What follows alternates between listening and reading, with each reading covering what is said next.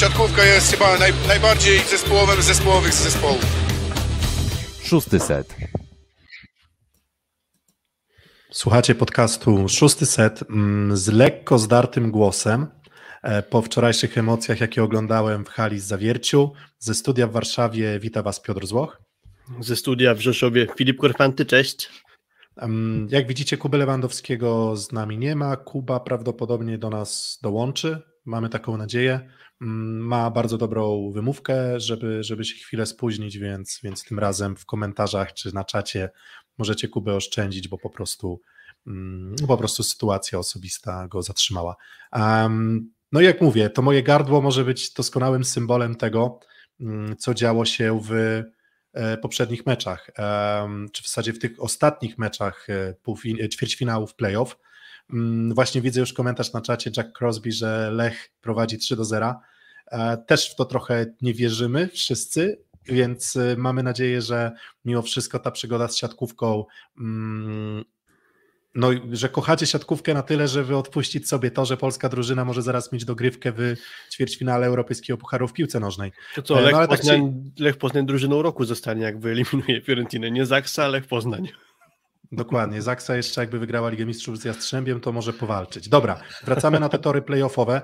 No i właśnie, zanim przejdziemy do tych takich najbardziej emocjonujących wydarzeń, to mm, gdy nagrywaliśmy poprzedni odcinek, podchodziliśmy do pozostałych spotkań playoff i zresztą wy też, bo zadawaliśmy wam pytanie w ankietach, czy zobaczymy trzecie, e, czwarte mecze, czyli czy co najmniej tam jedno zwycięstwo w trzecim meczu e, zobaczymy. No i chyba w żadnej z par nie było, że tam 50% czy 51% wytypowałoby mecz czwarty. No tu się okazuje, że te mecze były, no ale zanim o tych meczach i zanim o tych rywalizacjach bardzo emocjonujących, no to Filip, e, Rysowia, Aseko Rysowia przyjeżdża do Nysy, przypadkiem, bądź też w zasadzie jedną bardzo dobrą serią, przypadkiem za dużo powiedziane, mm, ale jedną bardzo dobrą serią El Grauiego w pierwszym secie Nysa doprowadza do zwycięstwa, ale od tego momentu już pełna kontrola Rysowi, tak jak przez pozostałe dziewięć wygranych setów w rywalizacji.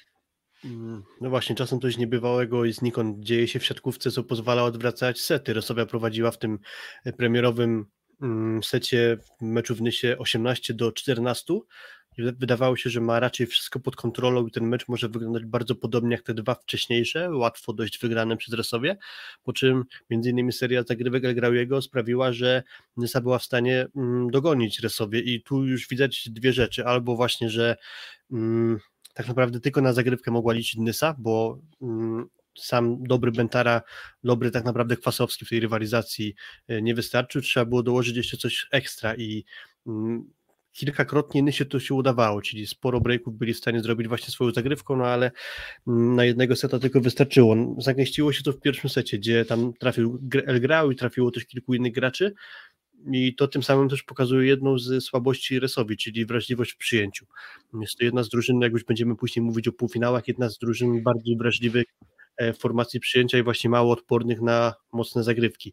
Mm, to był trochę dziwny mecz w ogóle pod kątem nawet dystrybucji Fabiana, bo jak się popatrzy w statystyki set po secie, to tak, w pierwszy set dwie piłki do Defalco, dwie piłki do Czebula, a 13 do Muzaja. Drugi set to już tylko jedna piłka do Muzaja, a cała reszta grana Defalco i Czebulem. Trzeci set w miarę porówna, porówna dystrybucja do wszystkich skrzydłowych, po czym czwarty set już znowu tylko jedna piłka do Muzaja i też nie tyle, a o tyle ciekawie się to poukładało, że od zakończenia pierwszego seta Muzaj skończył wszystkie swoje ataki, tylko było ich w sumie dziewięć. W pierwszym hmm. jeden, w ostatnim jeden i w tym trzecim secie 7 na 7. Ale no, dość dziwny rozkład ataku wybrał sobie Fabian Drzyzga na to spotkanie, tak bardzo mieszając liczbą piłek do swoich skrzydłowych. No właśnie, też e, trzeba przyznać, że mm, Szczurek który wyszedł w podstawowym składzie zastępujący Żukowskiego, zastępujący, może po prostu wygrał rywalizację z, no, z obcokrajowcem, który ewidentnie na finiszu ligi i w tych ćwierćfinałach nie był w dobrej formie. I on też próbował właśnie w tym pierwszym secie i coś, co mogło jeszcze Resowie zaskoczyć, to było dość duże, nie wiem czy jedno z nie największych obciążeń środkowych w Nysie w pojedynczym secie w tym sezonie, bo atakował Jankowski, atakował Zerba, w ogóle mm, no obaj tych ataków jak na standardy Nysy mm, to wydaje mi się, że i tak dość dużo. Można powiedzieć, że mm, nie wiem, tak patrząc na suche liczby, no to 8 ataków Zerby i 5 Jankowskiego, no ale to cały czas jest już takie bo nie wiem, 15-16% wszystkich piłek, co jest jakimś standardem dla, e, dla ligi. I to na pewno zaskoczyło. Natomiast PSG Stalnysa nie miała absolutnie żadnych argumentów w relacji blok-obrona. Praktycznie każda sytuacja, w której piłkę mm, Resowia podbiła w przyjęciu, dość komfortowo kończyli. Widać to zresztą po fantastycznej też skuteczności Resowi. Tych 70% skuteczności, bardzo wysoka również efektywność. Przez ogólnie cała ta rywalizacja stała pod znakiem. Mm, wydaje mi się, że dużej mocy Aseko Resowi, jeśli chodzi właśnie o własny sideout. Mm, natomiast jednocześnie też bardzo wzbraniam się przed wyciąganiem wniosków jednoznacznych w kontekście oceny możliwości Resowi, bo moim zdaniem PSG Stalnyca odstawała od siedmiu pozostałych drużyn. I Resowi akurat takie granie, jakie miała do zaproponowania Nysa, mm, pasowało, tak? W jakiś tam sposób, mm, w jakiś tam sposób e, pasowało. Ta Nysa nie broni, trochę nie blokuje, trochę wszystko opiera się o właśnie to, że Bentara zagra dobrze, zagrał niezły mecz.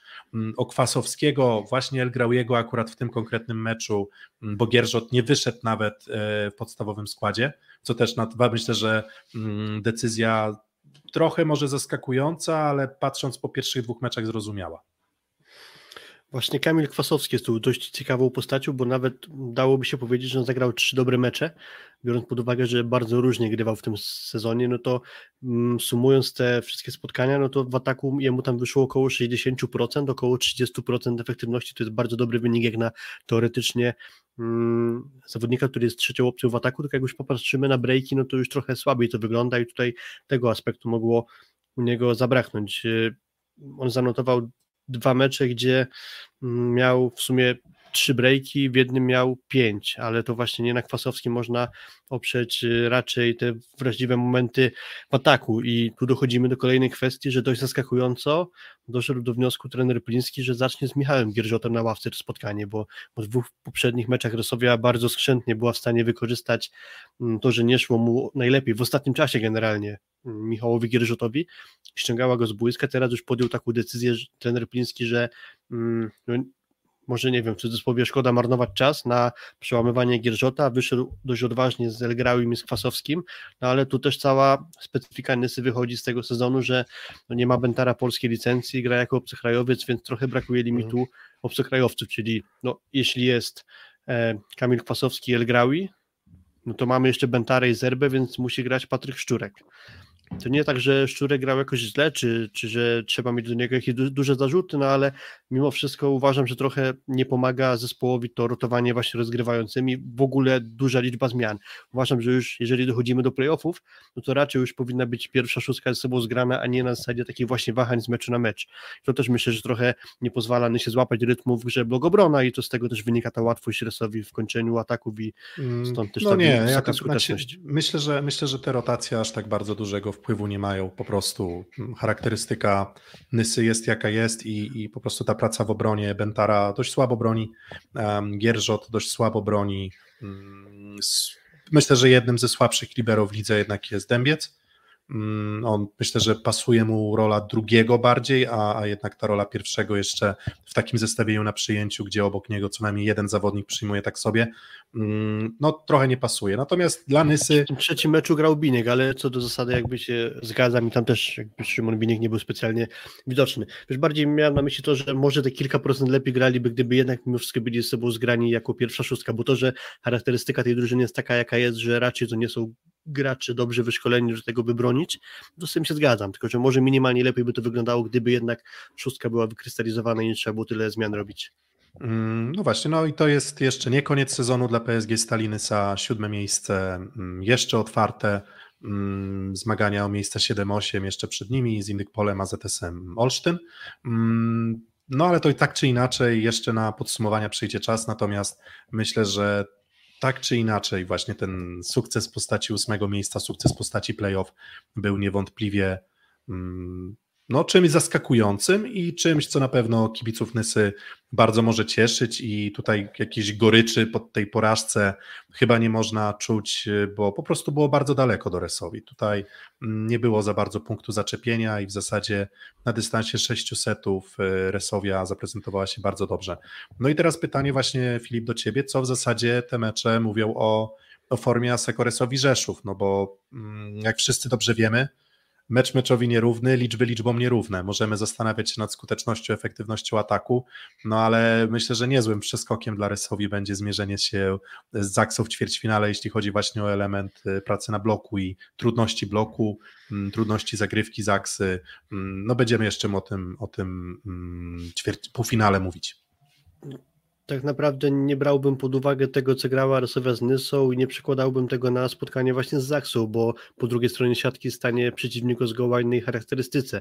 E, stąd to, że Rosowia tak dobrze wyglądała w ataku z Nysą, to dla mnie w ogóle nie jest obiecujące pod kątem tego, co Rosowia może pokazać naprzeciwko Kędzierzyna. Już bardziej może jakimś wyznacznikiem jest to, co działo się w drugim meczu rundy zasadniczej pod Mm, względem tych dwóch zespołów, czyli ten mecz w Kędzierzynie przez Resowie e, przegrany. Pamiętam, że świetny start wtedy zaliczyła Resowia, wysoko prowadząc, a jednak zmarnowała tę przewagę i Zaksa wygrała od wygran- zaczęła od wygranego seta, później Resowia jednego seta jeszcze uszczknęła, ale generalnie to był mecz dużo na korzyść Zaksy i Resowia była po prostu drużyną dużo słabszą wtedy w Kędzierzynie, zwłaszcza przypomina mi się słaby mecz Fabiana Drzyzgi i te komentarze, że, znaczy ja w to osobiście nie wierzę, że to, że Nikola Grbić był obecny w Kędzierzynie to sprawiło, że Fabian Drzyzga mentalnie tego meczu nie udźwignął. To, takie głosy były, tak z tego ten mecz kojarzę, ale no, moim zdaniem to nie jest wytłumaczenie, a, a jeśli tak, to bardzo niedobrze, bo ponoć Nikola Grbić ma być na podpromiu teraz podczas tych spotkań półfinałowych, to by źle mm, wróżyło Larysowi. No ja nie wierzę w to, że Grbić jakoś źle działa na Fabiana.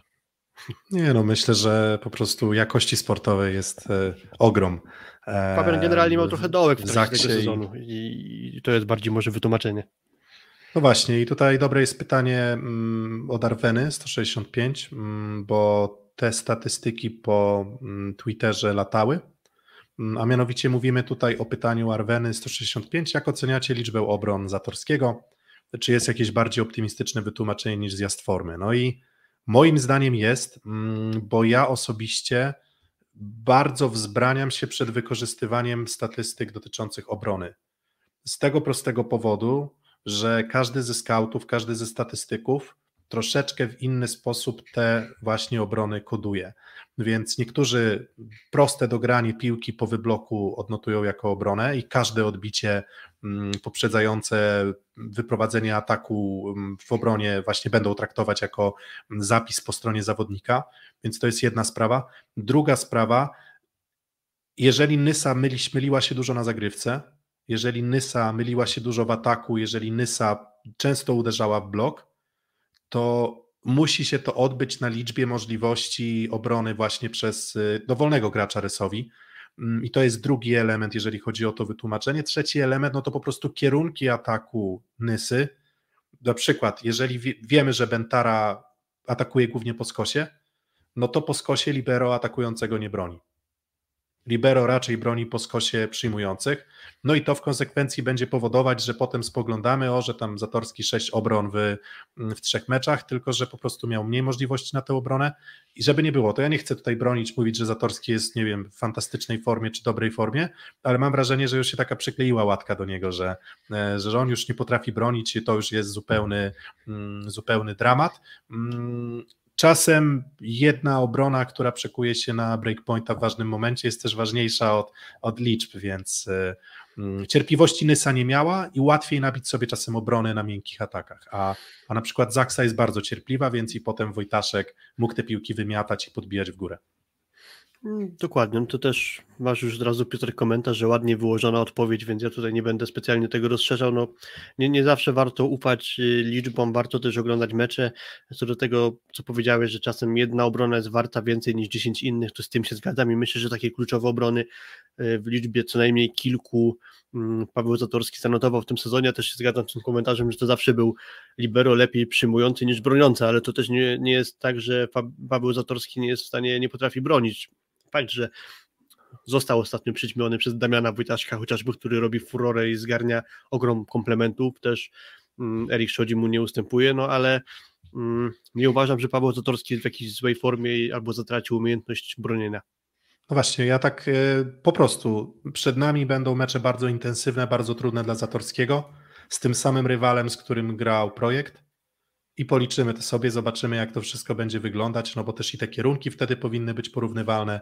Natomiast Zaksa bardziej mówię, szanuje piłkę w ataku przede wszystkim. Dokładnie, dokładnie I, i, i samo to, mówię, takie proste zadanie z matematyki, no to wejdźcie na plusliga.pl, e, sprawdź, wejdźcie w raporty meczowe i sprawdźcie ile piłek po ataku Nysy w trzech meczach zostało utrzymanych w grze, czyli od wszystkich ataków odejmijcie te skończone, zablokowane i błędy, no i zobaczycie tak naprawdę ile łącznie obron w ogóle potencjalnie Resowia e, mogła, mogła zdobyć. Natomiast mm, ja takie spojrzenie mam na to, że ogólnie na ten dwumecz e, Resowi z Nysą, że mm, nie będę tego oceniał jednoznacznie po stronie którejkolwiek z drużyn, ale jednak Resowia moim zdaniem wygląda na dobrze przygotowaną do, e, do playoffów i taki rywal jak Nysa czasem potrafi być niewygodny, ale Resowia tak na chłodno te mecze wyczerpywała. Było kilka akcji naprawdę imponujących. Dobrze wygląda Defalco, dobrze wygląda Muzaj, dobrze wygląda Kochanowski, którzy są takimi trzema filarami Resowi w tym sezonie.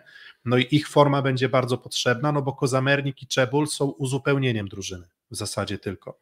I właśnie od postawy Muzaja, Defalco, Kochanowskiego mm, przede wszystkim moim zdaniem będzie zależeć to, czy Resowia e, napsuje krwi Zaksie. Natomiast e, myślę, że tyle o tym ćwierćfinale i możemy lecieć dalej. Um, to teraz kolejny ćwierćfinał, który chcieliśmy poruszyć, no to Jastrzębski Węgiel kontra Tref Gdańsk, bo mówiliśmy, że zaczniemy od tych, ale może oddzielimy to dżingielkiem najpierw, żeby to ładnie się zamknęło. Szósty set. No więc tak jak mówiłem, Jastrzębski Węgiel kontra Tref Gdańsk w trzech meczach zamyka to Jastrzębski Węgiel 3 do 1 po dość ciekawym meczu e, w Ergo Arenie w Gdańsku. Ciekawym też pod względem emocjonalnym, trochę napinki ze strony kibiców do, do Jurija Gładyra, mm, dość wyrównane sety. Tref Gdańsk się postawił i myślę, że udało się zmazać taką plamę którą no, ewidentnie pozostawili po sobie Gdańszczanie e, po tych dwóch meczach wyjazdowych, no bo tam Gdańsk wyglądał po prostu źle i ten mecz trochę odkupił ich winę. Podobnie jak trener Pliński, tutaj też Igor Juricic podjął odważną decyzję, zaczynając granie z Kamilem Druszyńskim na rozegraniu, bo na ławce rozpoczął Lukas Kampa, czym na pewno mógł trochę zaskoczyć Jastrzębian i patrząc na liczby tego meczu, no to Pataku akurat Trev wyglądał najlepiej, czyli z tej całej e, gamy trzech spotkań Trev tutaj najlepsze liczby zanotował. E, dość podobnie to wyglądało ze strony Jastrzębia, jeśli chodzi o taktykę, bo mm, i bardzo dużo przyjmował Mikołaj Sawicki w dwóch poprzednich meczach, ale też tak samo dużo było celowania tutaj e, w tym trzecim meczu właśnie w Mikołaja, tylko że on już dużo lepiej wyglądał, jeśli chodzi o samo przyjęcie, ale też później grę w ataku, bo, bo to był duży problem właśnie w ogóle Gdańska właśnie w Jastrzęby w tych dwóch meczach pierwszych, w tych dwóch początkowych meczach, a tutaj trochę lepiej zaczęła grać, e, wyglądać gra mm, w ataku Trepla.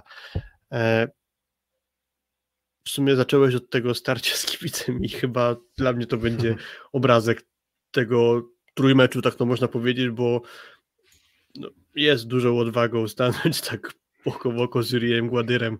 Znaczy nie pochwalam takich zachowań generalnie, że kibice tak prowokują zawodników i zawodnicy też dają się sprowokować, ale, ale fakt, że no, można było z uśmiechem na tę całą sytuację z perspektywy telewizora popatrzeć. Mówię, ja to lubię, ja to lubię. Trochę trollingu, trochę emocji. Um, podgrzał się Jurek Gładyr. Myślę, że um, dużo siły ma Jurek też, więc myślę, że nie stałby na straconej pozycji, ale tam e, no ten zawodnik też tak wyglądał chyba na, na może związanego z kibicami Lechii Gdańsk, trudno mi powiedzieć, bądź Arki Gdynia, natomiast też był dość e, masywny, no ale to taka na marginesie humorystyczna sytuacja i mamy Kubę, Kuba dołączył. Cześć Kuba. Cześć Kuba. Witam. Cześć, cześć, witajcie, hej, hej. Um, to tylko pamiętaj o wyciszaniu się, bo słyszę samego siebie. Dobrze. A, dobra, no i teraz jeszcze poczytamy komentarze. Wywiad ze Smithem świetny, wielki szacun za wywiad ze Smithem. Dziękuję za super wywiad, fajny wywiad. A jak nie dołączy pan Kuba, to proszę mu przekazać za super wywiad, y, więc Kuba naprawdę kawał bardzo, bardzo dobrej e, roboty, więc szacuneczek. Obiecaliśmy, A... że przekazuje, przekażemy niniejszym, przekazujemy. A tymczasem A... rozmawiamy o meczu, trójmeczu tak naprawdę Jastrzębia z Treflem Gdańsk. E, jak ten trójmecz oceniasz? Jak jakieś specjalne wspomnienia będziesz miał poza starciem Jurija Gładyra z Kibitem, bo o tym już rozmawialiśmy? Niedoszłym no, to starcie. było epickie. E, w sensie, ja to odbieram może epickie, to źle, źle powiedziane, ale wiecie o co chodzi, że jakby sytuacja bardzo niespotykana, e, pokazująca też, że, bo w ogóle miałem, nie wiem czy Piotrek miałeś też takie wrażenie, jak siedzieliśmy w piątek na meczu w Warszawie, że był podobny kibic w Warszawie. I że coś ci kibice, mam wrażenie, jest moment taki, że może na playoffach już te nerwy puszczają. W sumie to zawsze na playoffach były te najciekawsze sceny, wiecie, pamiętacie ten wywiad Grzegorza Szymańskiego, że na wsi nie będę rozmawiał. Chyba te playoffy budzą takie szczególne emocje właśnie. No i to był taki jeden z highlightów tego meczu, ale też trzeba powiedzieć otwarcie, że Gdańsk zagrał dobry mecz. I myślę, że tutaj zagrał na miarę swojej możliwości. Myślę, że tak jak można mieć do siebie pretensje na, na miejscu Gdańszczano pierwsze dwa mecze w Jastrzębiu, tak ten mecz zagrali na, naprawdę tyle, ile mogli zagrać i, i postawili się bardzo Jastrzębiu. Jastrzębiu, który chyba powtarzamy, to gra naprawdę dobrą siatkówkę. A Jastrzębie, hmm. wygrywając szybko, no zobaczcie, miał 11-dniowy komfort przygotowań. To jest, kurczę, bardzo dużo. Zawiercie no tak, przystąpi tutaj... tego meczu, tydzień później skończyło grać, prawda? Tydzień później. Mając no tak, w sumie w ile spotkań mieli w nogach. No właśnie. A Zawiercie zagrał dwa więcej, więc to praktycznie zrównuje się liczbą meczów. Okej, okay, no dalej ma dwa, dwa mecze więcej, jest grało jednak półfinał mistrzów, ćwierćfinał. E, chociaż Zawiercie też grało. Nie, no to w sumie jest równa liczba meczy tak naprawdę, więc dla, dla Jastrzębia duży komfort, jeżeli chodzi o tą sytuację. No i chyba tak bym skwitował. Mm, z mojej perspektywy, mm, jak się tak zastanawiam, Jastrzębski Węgiel może cieszyć się, z, znaczy na pewno cieszy się z długiego odpoczynku, biorąc pod uwagę też natężenie spotkań, mm, półfinały z Halkbankiem, więc bardzo dużo było grania w drużynie Jastrzębia. Natomiast nie wiem, czy pamiętacie, gdy graliśmy w tym systemie 3-6-4-5 i pierwsze dwie drużyny czekały w półfinałach, mieliśmy wtedy dużo dyskusji na temat tego, czy przypadkiem długa przerwa, na którą są skazane drużyny mm, grające właśnie w finale, one wtedy też właśnie gdzieś koło 11, 11 dni, 12, 12, 14 dni, koło dwóch tygodni przerwy. I wtedy mówiono o tym, że to nie wpływa wcale tak dobrze, więc Jastrzębski Węgiel był w gazie. Ja myślę, że oni w zasadzie jakby mogli, to od razu chcieliby już w weekend zaczynać kolejną rywalizację i tutaj właśnie mm, będę tak po środku, czyli y, będzie świeżość na pewno, w szczególności w zestawieniu z Aluronem CMC wartą zawiercie, którą no, wymęczył niemiłosiernie Indyk Pola ZS, e, ale, ale, ale to wcale nie musi być takie oczywiste, że Jastrzębski Węgiel będzie teraz w rytmie grania. A w tym Czy, trzecim meczu... To poczekaj, Filip, jeżeli pozwolisz, to wtedy Piotrek, jaki byłby dla ciebie najlepszy? No, no bo Zaksa się słaniała na nogach już, nie? W końcówce obu meczy w Warszawie. No i tak samo Jastrzębie pewnie też było zmęczony tak tym maratonem grania, bo grali, wiesz, sobota, niedziela, świąteczna, tak, i potem grali w środę. To co, tydzień przerwy jest dobry? Nie wiem, 6 dni, 5 dni, żeby, wiesz, dwa dni zapać świeżość i potem wrócić do rytmu? Nie, no myślę, że tutaj po prostu była kwestia tego, że Ergo Arena była zajęta w weekend i gdyby to się zakończyło w kilka dni później, no to nie mielibyśmy żadnej dyskusji. Po prostu tak wyszło. Um, więc taki byłby optymalny układ, czyli tydzień tu, przerwa, tydzień tam, dwa mecze, czy w zasadzie w tym przypadku jeden mecz, sobota, Jastrzębski Węgiel, czeka wtedy dokładnie tydzień na, na kolejne mecze i wtedy można byłoby być spokojnym i o odpoczynek, powrót z Gdańska dalekia, daleka podróż autokarowa, więc no myślę, że to byłby idealny scenariusz, no ale z dwojga złego, no to chyba mm, wolałbym w tę stronę niż grać pięć spotkań, y, wycieńczający dwój pół godzinny mecz na sam koniec.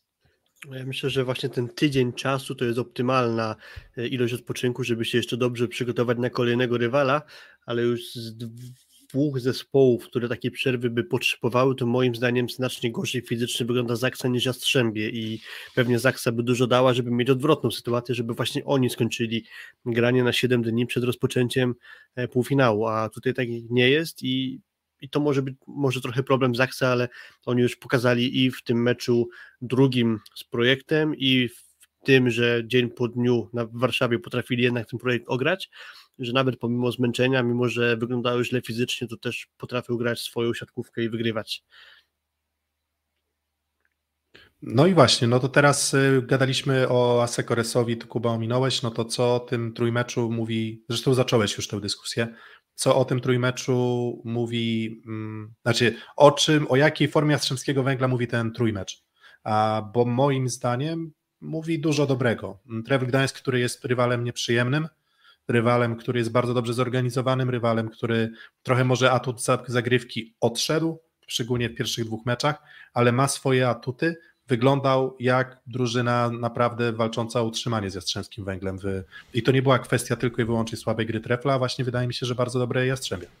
Ale ja postawię tezę, że Jastrzębie, jeżeli gra bez presji, to nie jest mecz na styku, nie wiem, nie jest o wielką stawkę, to wygląda najlepiej w naszej lidze.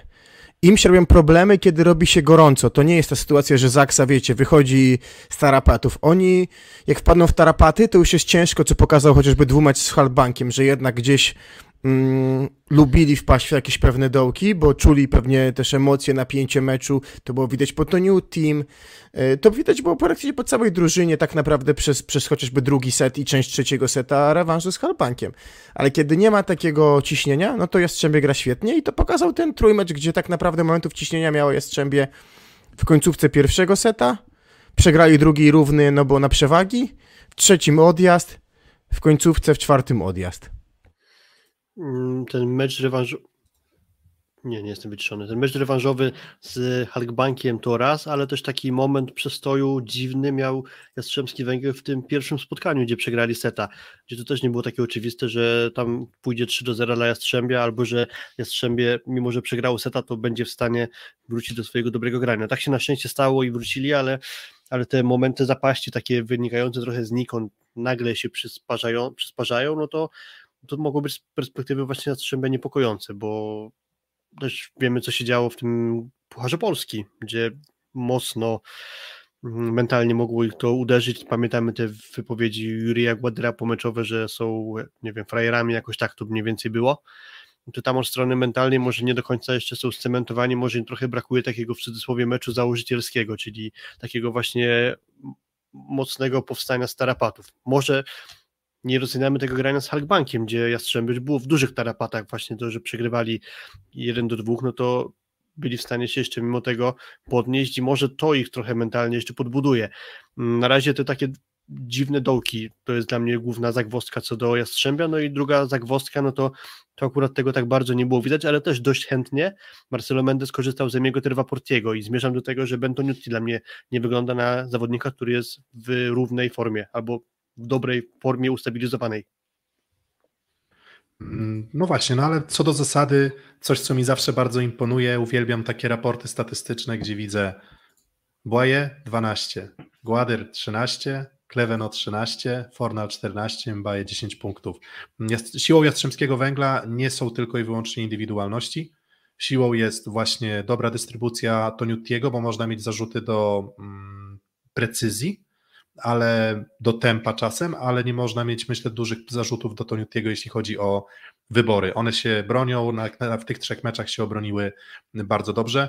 Mm, bardzo dobrze wygląda pipe, bardzo dobrze wygląda pierwsze tempo, tego Jastrzębski Węgiel potrzebuje i oczywiście to też jest kwestia dość dobrego, dość dobrego przyjęcia, które, e, które miał Toniutti, bo, no bo musisz mieć z czego grać. Cały czas aktywnym pytaniem pozostanie, co się będzie działo, jeżeli pod dużą presją Jastrzębski Węgiel, zresztą co pokazał mecz z Treflem, że pod dużą presją zagrywki Jastrzębski potrafi pęknąć, ale mimo to wydaje mi się być drużyną dobrze przygotowaną do, mm, do półfinałów. Mm, dobra, tyle o tym ćwierćfinale. No i teraz y, decyzja mm, do Was, Kuba, Filip. E, najpierw o Olsztynie z Zawierciem, czy o Warszawie z Kędzierzynem? Idźmy długością, może... rywalizacji, idźmy długością rywalizacji może, czyli od najkrótszej, czyli Resowia, Jastrzębie, dłuższa, bo czteromeczowa była rywalizacja Zaksy z projektem, więc może zaraz weźmy sobie to na tapet. Mm, dobra, no to zanim e, usłyszycie jingla, no to oczywiście to jest ten moment tradycyjny w naszej transmisji, w której prosimy Was o lajki, prosimy Was o suby. Jest Was 150 e, osób w tym momencie w naszym live, więc e, a lajków jest dużo mniej, więc dajcie tego lajka proszę, bo to nam bardzo pomaga i też może będzie nas jeszcze więcej. Mm, dzięki temu w ogóle ta aktywność Wasza w ostatnich tygodniach nas zachwyca i to naprawdę jest bardzo dobry moment dla nas, za co dziękujemy. Mm, to jest jedna sprawa, a druga sprawa też mi Filip kazał mm, zapytać. E, jesteśmy bardzo blisko odpalenia Patronite'a, czyli nie tylko poprzez YouTube, ale również przez serwis Patronite będziecie mogli nas wspierać. Natomiast e, pierwsze jest pytanie takie, czy bylibyście też tym zainteresowani? Pewnie odpalimy to nawet jak powiecie, że nie. Natomiast zastanówcie się albo dajcie znać w komentarzach, co mogłoby być taką nagrodą za poszczególne etapy wsparcia? Czy chcielibyście z nami porozmawiać na prywatnej grupie na Messengerze? Czy chcielibyście dostać koszulkę? Nie mamy ich jeszcze dzisiaj, ale mamy mm, koszulki szóstego seta. Um, Może jakieś wspólne oglądanie reprezentacji latem, prawda? Dokładnie, więc zastanówcie się nad tym, co mogłoby być dla Was atrakcyjne w kontekście właśnie naszych postaci, a, czy może zaproponowanie nowego człowieka, z którym Wykuba przeprowadzi nowy, dobry wywiad. Pomyślcie na tym i dajcie znać w komentarzach. No i takim krótkim przerywnikiem przechodzimy do e, trzeciej pary ćwierćfinałowej. Szósty set. Hmm, po dwóch meczach i po takiej powiedzmy trochę pechowej, trochę wypuszczonej, mm, trochę po wypuszczonym zwycięstwie projektu Warszawa w Kędzierzynie, 2 do 0 przywiózł, przywiozła Zaksa, grupa Azoty Zaksa do Warszawy. No i wydawało się, że projekt mógł być nieco trafiony, nieco na deskach, ale trzeci mecz, który obejrzeliśmy Kuba razem w, na Torwarze, mm, kto wie, czy to nie był jeden z najlepszych, najbardziej epickich spotkań mm, ostatnich y, kilku lat. Naprawdę, ja osobiście byłem zachwycony poziomem, intensywnością grania, emocjami. Był to mecz, w którym nie bez kozery powiem, było wszystko. No myślę, że pełna zgoda. Y, mecz zaskakujący też pod pewnymi względami, bo to mi powiedział dzień później Tomasz Samelwu i ciężko się z tym nie zgodzić, że ta rywalizacja była specyficzna, bo tak, powinno być 3 do 1 dla Warszawy w Kędzierzynie, a w pierwszym meczu w sobotę, yy, yy, piątek, przepraszam, powinno być 3-0 dla Zaksy, no bo pierwszy set wygrany przez Zaksę, w drugim, nie wiem czy pamiętacie taką scenę, nawet siedzieliśmy Piotrek, zmienialiśmy miejsce, raz byliśmy na naszym ulubionym miejscu dla mediów Góry Torwaru, raz byliśmy za, za parkietem, i to było za parkietem, kiedy było 24-24 i Smith też właśnie znowu dołem wystawił świetną piłkę do Olka Śliwki, który miał szansę dać setową piłkę. Zablokował Piotrek Nowakowski, set padł łupem Warszawy. 1-1, kolejny set świetny Zaksy i potem y, bardzo ciekawy moment, prawda, Piotrek, pomiędzy czwartym setem, gdzie generalnie Zaksa w kółeczku, gdzieś ten mental, nakręcamy się, że dzisiaj kończymy w tym secie a Warszawa tak jakby, wiesz, business as usual, czyli tak raczej spokojnie, żarciki, Damian Wojtaszek gdzieś tam żartujący i yy, to był moment, w którym złamała się Zaksa. Zaksa, która myślę, że chciała wejść na czwarty set, yy, wiedząc, że jest mało paliwa w baku, okej, okay, kończymy. A Warszawa powiedziała, nie, no dobra, nie mam nic do stracenia, pełen gaz, no i odjechali na początku i już do końca meczu nie byli do dogonienia. No trener Graban to chyba w ogóle w trakcie tej przerwy pomiędzy trzecim a czwartym setem to w ogóle sobie gdzieś tam wybiegł. A prawdopodobnie... Prawdopodobnie tak, na, tak. Nie no, tak, może na fajkę, na fajkę nie, ale na inną czynność wymagającą chwili przerwy e, może tak. E, natomiast e, właśnie tej spiny w projekcie nie było widać, zresztą sami zawodnicy to podkreślali, że mówią, to co, gramy na luzie, co nam pozostało tak naprawdę. No, przegrywasz 2-0 w rywalizacji, 2-1 u siebie, e, przegrywasz tego seta trzeciego wyraźnie, tak? No bo tam jeżeli. Bedność jest nie do zatrzymania. Tak, i, i szukasz, e, szukasz wszystkiego. E, telefon od Sirciego, że grabam, tak? Po, po, po, tak. pobieg odebrać. no, no, w sumie wiecie, no, kto wie, jakby, jakby pokonał Zaksę, no to może, może Gino by się skusił na, na naszą łysą gwiazdę e, trenerską tego sezonu. Nieironicznie zupełnie, bardzo dobry, bardzo dobry sezon e, trenera Grabana. Natomiast tak jak mówisz, Kuban, i nagle coś się zmieniło. W out Betnosz raz, drugi, trzeci. Niemiłosiernie już Warszawa nawet nie ryzykowała wcale tak mocno zagrywką w tym meczu, znaczy w tym czwartym secie. To było sporo miękkich przebić, sporo flotów, ale z jasnym zadaniem wyłączyć Bednoża i to się właśnie udało. Mm, Bednosz trochę falował, ale trzeba przyznać, że na dystansie właśnie dwóch spotkań, czy tych czterech spotkań, mm, no to drugi mecz mu nie wyszedł, ale to, co zagrał w tym meczu trzecim na zagrywce mm, z łatwością kończenia ataków w wielu sytuacjach, do, do, do w zasadzie do tiebreaka, no to, no to czapki z głów. No i Warszawie udało się, mm, udało się go, go wyłączyć. E, no i co? I pewnie przed tiebreakiem wszyscy sobie myśleliśmy, kurczę, nie no, Zaksa to znowu łyknie. No i się okazało inaczej, że tym razem już projekt tę szansę wykorzystał za trzecim razem, do trzech razy sztuka można powiedzieć i przedłużył rywalizację i właśnie wtedy sobie już pomyślałem, że no dobrze, to może jednak jest szansa, że wrócimy na piąty mecz do Kędzierzyna z racji tego, że właśnie cały czas daje się zauważyć, że Zaksa chyba fizycznie nie wygląda teraz najlepiej. E, mówiłem przed tymi meczami rewanżowymi w cudzysłowie w Warszawie, że Zaksa pewnie będzie za wszelką cenę starała się dopiąć to w trzecim meczu, z racji właśnie może kończącego się paliwa w baku. I może jeszcze fizycznie na piątek się zepnął i tak trochę to wyglądało w pierwszym secie, bo pamiętam, że projekt miał kilka punktów przewagi, poszedł bedność na zagrywkę i właśnie dzięki świetnym zagrywkom była taka mm, pierwsza seria, gdzie Zaksa odrabiała, po czym e, była ważna piłka przy 21 do 20 gdzie mm, Zaksa wygrała akcję, mimo że projekt miał taką przewagę sytuacyjną bodajże. I za chwilę poszedł Bednosz na zagrywkę i zrobił asa, gdzie Zaksa odskoczyła na dwa punkty. Czyli dwa razy wchodzi Bednosz na zagrywkę i robi ważne momenty właśnie serwisem. Mm, stąd pomyślałem, że dobra, pewnie paliwa jeszcze na piątek wystarczy. Jest ten trzeci set pod kontrolą Zaksy i wydawało się, że to tak jak wy to mówicie, ja tego nie widziałem, co działo się w przerwie między stami, bo mnie tam nie było, ale miałem takie przekonanie, że dobra, jednak się to skończy chyba 3 do 1 dla Zaksy i będzie mm, po temacie. Po czym no jednak wracamy do grania mm, czwartego meczu. To, co się pozmieniało, no to chyba z dnia na dzień trochę zgasł Linus Weber, albo może inne uzasadnienie jest, że być może za wcześnie, zbyt pochopnie został zmieniony przez trenera Grabana. Ja bym powiedział tak, że nie wiem, czy się zgodzisz, Piotrek, ale myśląc sobie o tym, co chcę powiedzieć o, o meczu czwartym, na którym nie było cię Piotrek, więc byłem z żoną jako kibic, yy, ale oczywiście potem trafiłem na strefę. Yy, pochwała systemu. W sensie yy, trzymał mimo tego, że Kaczmarek się niemiłosiernie męczył, Samuel Wuło na boisku Kaczmarka, bo system. Bo zagrywka, bo obrony, bo blok. Mimo tego, że pewnie Klut dałby więcej, w ataku. I to była pochwała systemu. I to, ta wiara, jaką miał Samuel Wuo w Kaczmarka, nie była po stronie Grabana, bo znowu 6 na 7 chyba miał Weber w pierwszym secie. Dwa razy go zablokował Bednosz, co też robił w pierwszym meczu, bo przecież Bednosz ma kapitalny blok, w sensie albo bardzo dobry.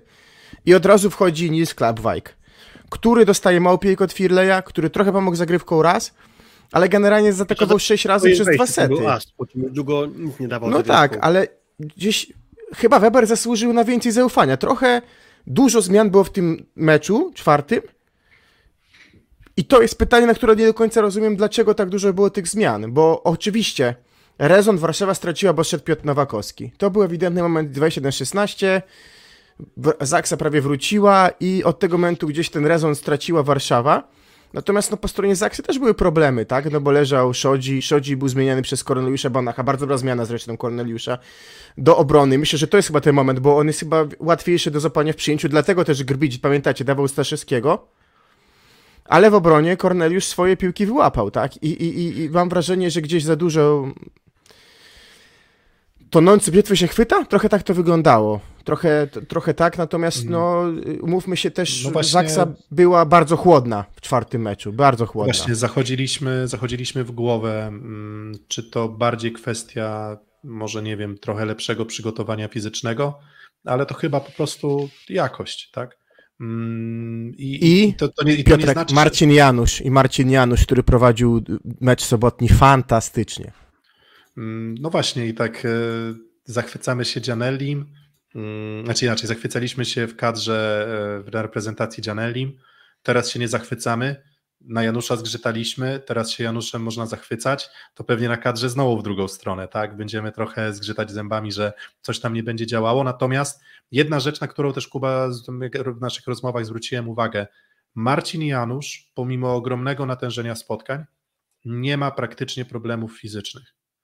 I uważam, że jest to rzecz warta zauważenia, bo jeżeli przypomnimy sobie jeszcze poprzedni sezon, to tam problemów skurczów, gdzieś sytuacji tego typu, w szczególności przy dłuższych meczach, mm, było dość dużo, były zauważalne.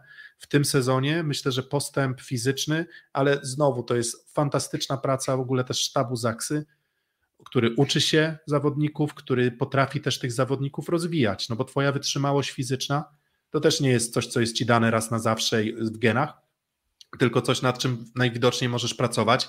No i właśnie u Janusza, mm, u Janusza widać to było, że, że, że, było tego bardzo, bardzo niewiele w tym sezonie i na ten kluczowy moment jest przygotowany. A tych rotacji na rozegraniu, że te stępień grał, to wcale aż tak dużo nie było, ale trochę było tak w tym sezonie. I to też prawda, Filip, to... Filip jeszcze to samo podkreślał David w rozmowie ze mną, że bardzo procentuje mu to, że 4 lata pracuje ze sztabem Zaksy, że tyle lat sztab kadry, że paradoksalnie to na pewnym etapie już bardzo pomaga. Jak masz topowych yy, współpracowników, nie wiem, sztab, no to to jest tylko plus, bo się uczycie siebie nawzajem, jesteście otwarci na feedback. Jeżeli to jest otwarta relacja, w której się uczysz, no to raczej jak nie, jak nie przekombinujesz, to będzie dobrze. To samo właśnie chciałem powiedzieć, czyli nawiązanie do tego, co powiedział tobie David Smith odnośnie tego, że procentuje długofalowa współpraca z takim, a nie innym sztabem.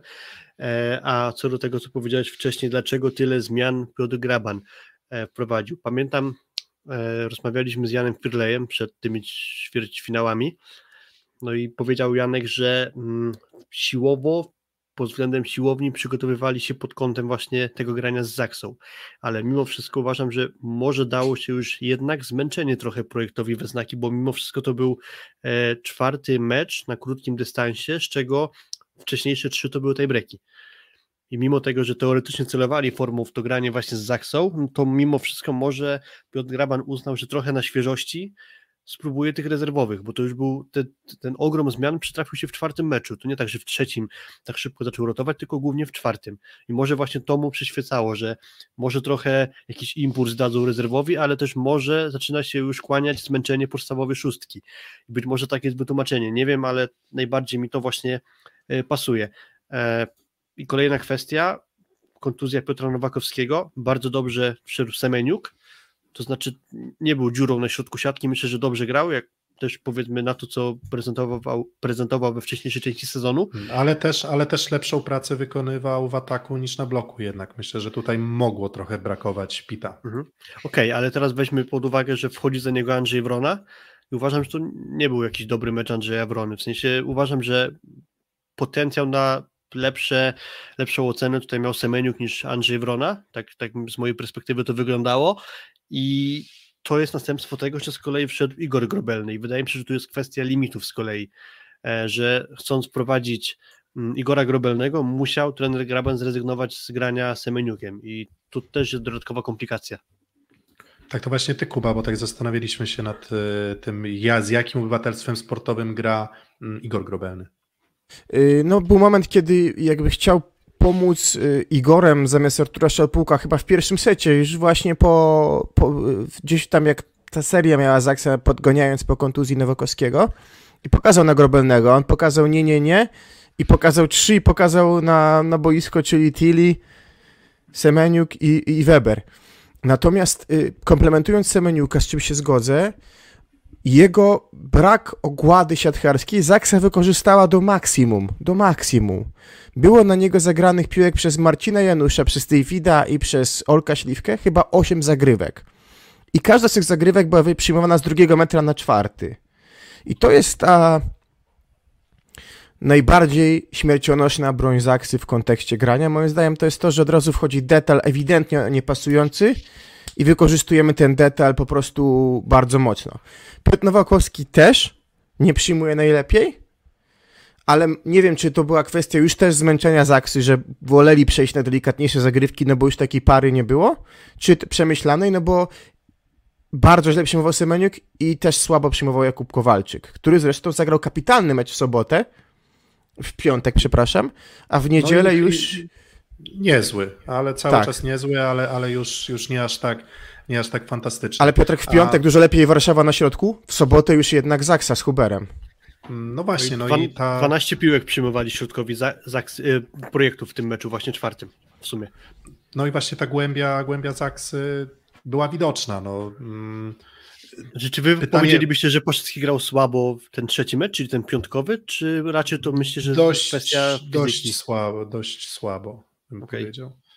Znaczy, znaczy dość słabo, to też no, za dużo powiedziane, ale, ale wydaje mi się, że jednak e, dość niewidoczny był. Zresztą w ogóle rywalizację na środku, również Smith mm, trochę przegrywał tak, w, w tym meczu piątkowym, wtedy tym meczu trzecim. Jeżeli chodzi jeszcze o, o ten mecz czwarty, no to pytanie, e, pytanie na Twitterze zadał Artur Skrzypczyński. Możemy się spróbować trochę zmurzyć. E, dlaczego trener Graban zdecydował, że na dwa najważniejsze sety w sezonie rezygnuje ze swojego najlepszego atakującego? Znaczy to poniekąd trochę wcześniej o tym mówiłem, o swojej teorii, czyli jakby może wyczuł już moment trochę braku sił akurat Webera, no bo fakt, że on dość szybko został zmieniony, czy też nie miałem poczucia, że gra źle. Oczywiście nie tak, nie grał tego co w piątek, ale to też nie było tak, że on wybijał piłkę za piłką gdzieś w auto albo nie był w stanie się odnaleźć na boisku. Dał może minimalne powody do zmiany, ale no, wydaje mi się, że może kwestia właśnie wyczucia, nie wiem, fizyki. Też druga strona jest taka, że Clubfight tak naprawdę niewiele dobrego w tym sezonie dawał poza meczem z e, Zawierciem na Torwarze, bo to był w zasadzie jego jedyny dobry mecz, jaki ja kojarzę, a poza tym dobrych momentów miał niewiele, więc wrzucenie go na tak głęboką wodę, jak granie przeciwko Zaksy, to było bardzo ryzykowne i, i chyba trochę się przejechał trener, trener Graban. Mm. Być może odpowiedź jest po prostu w statystykach, no bo spójrzmy. Weber, e, drugi set 0 na 3, dwa razy zablokowany, jeden błąd, więc nic w zasadzie. Um, jeden błąd na zagrywce wykonanej. Dalej um, w trzecim secie um, wychodzi Weber znowu i kończy 4 ataki na 11, 36%, znowu dwa razy zablokowany. No i na pewnym etapie już po prostu no, czegoś musiał poszukać trener Graban. To nie było tak, że, że Weber chyba miał po prostu dobry moment. A wiecie, może lewa ręka, Klapwajk parę razy impuls dał w tym sezonie, no czegoś, czegoś poszukał, ale znowu Kuba, to ty też chyba e, gdzieś tam te rozmowy kuluarowe, pomeczowe mówiły, że trochę hokej E, zagrany przez trenera Grabana, tych zmian, tych rotacji ogrom. No i to mogło inaczej. Gdyby to zadziałało, to byśmy mówili genialny trener Graban. Szukał wszystkiego i znalazł. Mm, no ale nie zadziałało, więc teraz się pewnie pojawi, pojawia narracja, że no niestety, ale mm, czegoś zabrakło. Ale wiesz co, ja się, ja się biję w pierś też z jednego powodu. Bo okej, okay, no zagrał decydujący set Klawajkiem i Grobelnym bez Buka i Webera było ryzyko i mówię, może to rozregulowało, sam LWO wierzył w system, tylko sam LWO jest trenerem od ilu lat? Wielu. Co prowadził finał Igrzysk Olimpijskich, y, Zenit, różne finały, często te finały jeszcze przed erą Zaksy niestety przegrywał swojej perspektywy. Dla Piotra Grabana to było najważniejsze mecze w karierze do tej pory jako trener. I wiesz, ja też byłem pierwszy, żeby komplementować Michała Winiarskiego, a ktoś mi kiedyś może powiedział, no dajmy, trzeba trenerom dać wygrać, przegrać, dotknąć takiej sytuacji takiej. I jednak jesteś sumą doświadczeń i hmm. myślę, że to też była kapitalna lekcja trenera Grabana, który wie, że zasługuje na szansę w przyszłym sezonie i będzie drużynę prowadził, bo myślę, że na to zasłużył w 100%. A że podjął się takich, a nie innych w tym meczu środków, taka decyzja na ten moment. Znaczy ja potrzebuję też wytłumaczyć, bo powiedziałeś po tego tych liczbach, tylko to było tak, że w pierwszym secie Weber miał 6 na 7 w ataku i dwa bloki, a w drugim faktycznie zaczął od tego 0 na 3, gdzie mówiłem, że miał ten krótki moment, gdzie mu nie szło, ale w trzecim on nie zaczął od początku, tylko zaczął clappike i wtedy w trzecim wszedł z ławki Weber i wtedy dalej było widać, że no nie do końca mu idzie tego dnia akurat, więc to nie tak, że już kolejnego seta zaczął Weber i grał słabo, a wszedł mhm. clappike, tylko tam było odwrotnie, że clappike zaczął, a wrócił Graban do grania Weberem, więc tam było lekko inaczej. Nie no, jasne, jasne, tutaj jakby pełna, pełna zgoda. Nie zmienia to faktu, że Weber miał trudny moment. Mm, z takich małych tematów do refleksji, no to też jest Artur Szalpuk w perspektywie reprezentacji. Myślę, że te mecze z Zaksą pokazały, że no jednak na tym takim najwyższym absolutnie poziomie organizacji bloku, wysokości bloku, mm, Artur próbował, w sensie na przykład nietypowe były te jego liczby w, mm, w pierwszym meczu, bo on praktycznie bez błędów praktycznie nie był blokowany, ale skuteczność była niewielka i próbował rozwiązywać to technicznie, nie próbował wcale grać na siłę i to było też jakby bardzo fajne do obserwowania, że obie drużyny tę jakość w ponowieniach, w próbach, w mm, na przykład wykorzystaniu środka przy drugiej próbie w ataku, jak już nabijesz o blok, no to dobrze robił to Firley, dobrze robił to Janusz, no ale właśnie Artur Szalpuk zabrakło ciutkę może przygotowania fizycznego, może siły, nie wiem, nie wiem, trudno mi powiedzieć. Chcę po prostu ocenić, że Artur Szalpuk w porównaniu do fazy zasadniczej, gdzie mówiliśmy, że być może MVP całej rundy, czy całej rundy, czy całego, całej fazy zasadniczej, tak jeżeli chodzi o, o te mecze z Zaksą, no to to nie jest absolutnie skreślanie, bo on myślę, że powołanie, jeżeli będzie chciał je przyjąć, to powinien dostać do, do, do, do Ligi Narodów ale nawet na tle właśnie Bednoża, który też się mierzył przecież z, myślę, dobrze zorganizowaną Warszawą, no to, to, to tutaj nawet sam Bednoż bezpośredniej konkurencji wyglądał jak lepsza wersja Szalpuka. Mhm. Znaczy to pełna zgoda, że bladziej wypadł Szalpuk, niżeli grał w to wcześniej w sezonie, także. Mm, no właśnie, tak czy inaczej, um, grupa, grupa Azoty Zaksa Kędzierzyn-Koźle 3 do 1 kończy rywalizację.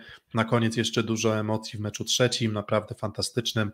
Mm, no i znowu pytanie, które zadawaliśmy po poprzednich dwóch ćwierćfinałach.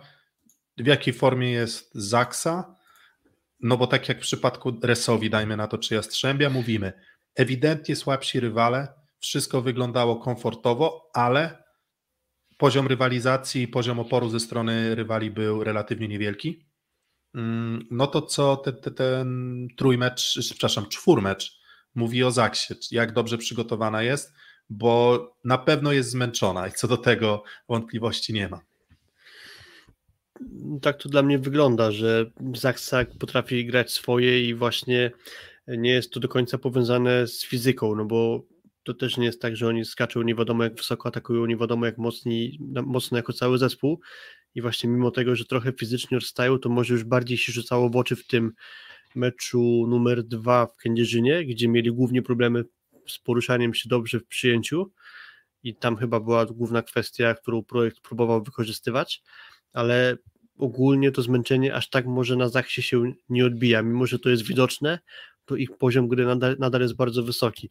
I nie były to najlepsze mecze od początku do końca w Warszawie, czy to Kaczmarka, czy Śliwki, ale z kolei wchodzi no, kapitalny Bednosz, który te mecze w Warszawie w większości grał super. Mecze z Perugią niemal kluczowa postać rewanżu. Te mecze pierwsze dwa w Kędzierzynie też bardzo ważna postać, więc tak naprawdę ciężko doszukiwać się jakichś mankamentów i co by tu można było powiedzieć, że w Zachsie nie działa, no bo nawet jak oni na chwilę obniżą loty, to za chwilę są w stanie wrócić i, bardzo ciężko je złamać, co jest główny obraz Zachsy i niewiele te mecze z projektem tak naprawdę zmieniły w mojej ocenie. No właśnie to jest dla mnie też ciekawe, co powiedziałeś Filip i ja się z tym zgadzam, bo zobaczcie, mecz y, czwarty wygrany w dużej mierze bez wydatnej pomocy Łukasza Kaczmarka w ataku. No bo te piłki to były plasy, to były kiwki, ataki chyba, które poszły prosto w boisko, to były dwa.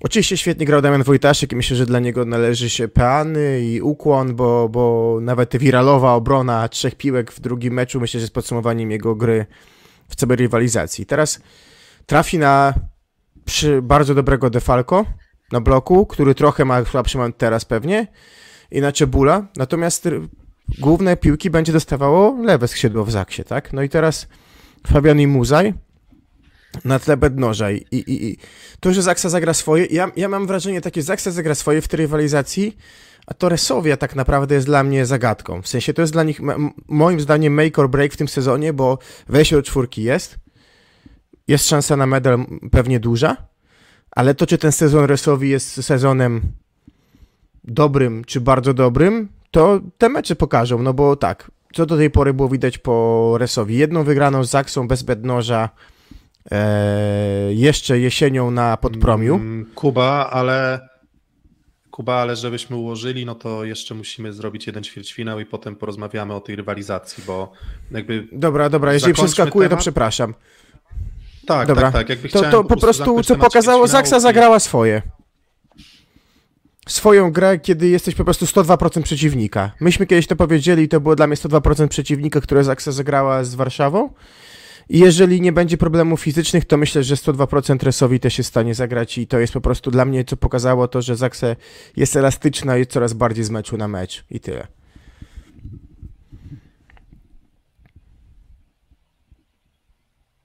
Możemy przejść dalej, myślę. Na transakcję pokazaną z Warszawą? Czy to jest Max?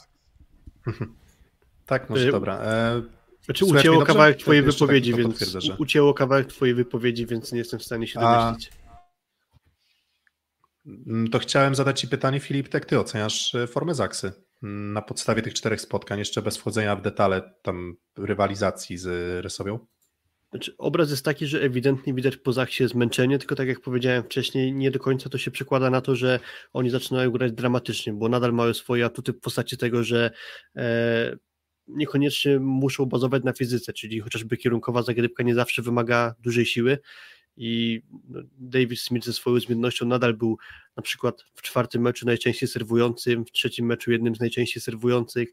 To nie jest y, kwestia mocnego uderzenia, więc dużo atutów poza siłowych ma Zaksa i właśnie niesamowite jest to, że kolejny raz potrafili udowodnić, że bardzo ciężko je złamać. I to jest jedyny mój wniosek. Nie widzę specjalnie mankamentu. Można by mówić, że Dobra. fizyka, tak, bo leży fizyka, ale to się nie przekłada na to, że przegrywają. Na razie przynajmniej. Mm, no i dobra, piękna puenta ze strony Filipa. Przechodzimy do mm, tego chronologicznie zakończonego najpóźniej mm, pięciomeczu. Pierwszy raz od chyba ośmiu lat zobaczyliśmy piąty mecz decydujący o awansie do półfinału. Szósty set. No i cóż, byłem wczoraj e, w hali e, Zawiercia, Blanows, w hali przy ulicy Blanowskiej. Oglądałem mecz, ale dobra, może zanim o tym piątym meczu, no to chyba trzeba powiedzieć o meczach 3 i 4 bo mecze 3 i 4 to jeżeli ktoś ma wątpliwości, czy Karol Butryn potrafi grać duże mecze, no to to, co zaprezentował on razem z Moricem Karlickiem, to mm, jedne z lepszych indywidualnych, myślę, występów y, na zagrywce, to bez wątpienia, ale, ale w przypadku Karola Butryna również na ataku mm, nie, zna, nie byli w stanie znaleźć odpowiedzi zawiercianie na Jurajscy Rycerze, na, na to, co zaproponował Karol Jankiewicz, bo nie była to siatkówka wyszukana i tutaj chyba co do tego się zgodzimy, ale czasem nie potrzebuje siatkówki wyszukanej, żeby grać skutecznie. Trochę bym porównał to do, pewnie wiemy, że zakończył się mecz Lecha i Lech pierwszy mecz przegrał 1-4. Trochę bym to porównał jednak do tego, jak Olsztyn przegrywał y, w zawierciu. Dość gładko mówiło się, że już do tej ławy no jazda jest, ale raczej będzie koniec. Lech wrócił na pewien moment na remis tej rywalizacji. To samo się udało Olsztynowi. Po pierwsze, bo ym, ogromny w tej rywalizacji był atut własnej hali. Nie, nie wiem, czy pamiętam yy, taką rywalizację od kilku lat, bo trochę trzeba powiedzieć sobie moim zdaniem, że obie drużyny grają w takich oldschoolowych halach a te oldschoolowe hale robią korbę tak zwaną, no i to było czuć w obu spotkaniach i ewidentnie to po, poniosło Olsztyn. Dodajesz do tego wychowanka Jankiewicza, który się cieszy po każdym punkcie, podkręca tą halę, no i rzeczywiście Olsztyn po pierwszym secie w trzecim meczu złapał rytm, bo mówię sobie po pierwszym secie trzeciego meczu, mówię, Zawiercie przyjechało wygrać, pierwszy set wygrywa z jakąś tam kontrolą. Fakt, że dzięki błędom Olsztyna, trochę, ale potem co się wydarzyło, on to się wszystko obróciło tak naprawdę. No i równy tiebreak, bo było, ale Olsztyn prowadził 12-9, doszło zawiecie 12-12, jednak Olsztyn to wytrzymał i to rozegranie Roberta Andringi, ja powiem szczerze, przy piłce meczowej, dopiero na powtórce zobaczyłem, że Jankiewicza nie było.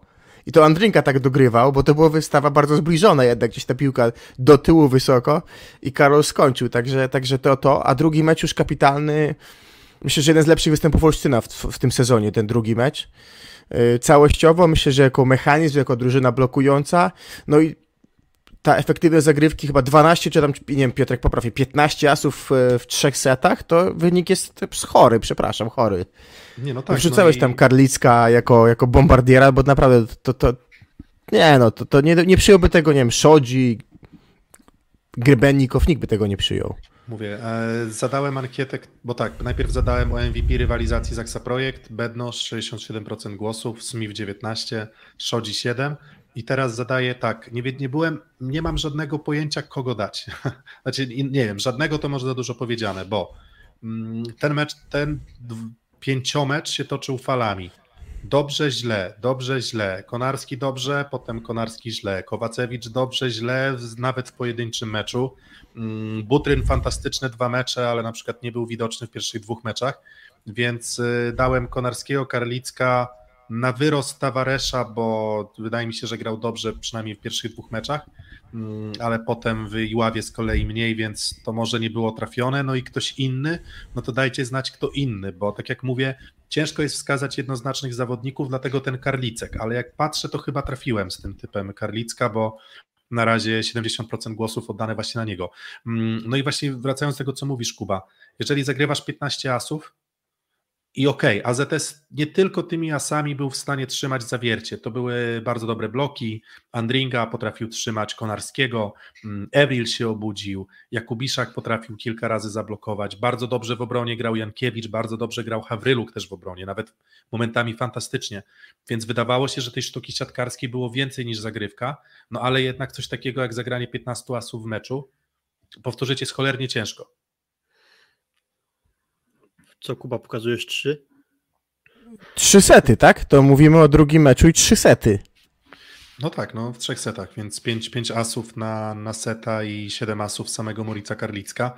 Możliwe, no to... że się zaktualizowali, bo teraz w raporcie mam 14 asów i 14 błędów w tym czwartym meczu e, rywalizacji, czyli tym drugim Biławie. Możliwe, że coś tam policzyli jakoś inaczej, ale tak czy tak, no to wynik niespotykany i, i godny podziwu, tylko też trochę mm, stawianie na takie granie zagrywką jest o tyle ryzykowne, że zagrywka jest dość zmiennym elementem i przynieśliśmy rywalizację z powrotem do hali zawiercia i tego już zaczęło brakować, bo tak naprawdę tylko Karlicek był w stanie straszyć zagrywką, bo Karol Butryn na pierwsze sześć zagrywek zepsuł i długo się nie mógł w ogóle odnaleźć w polu serwisowym.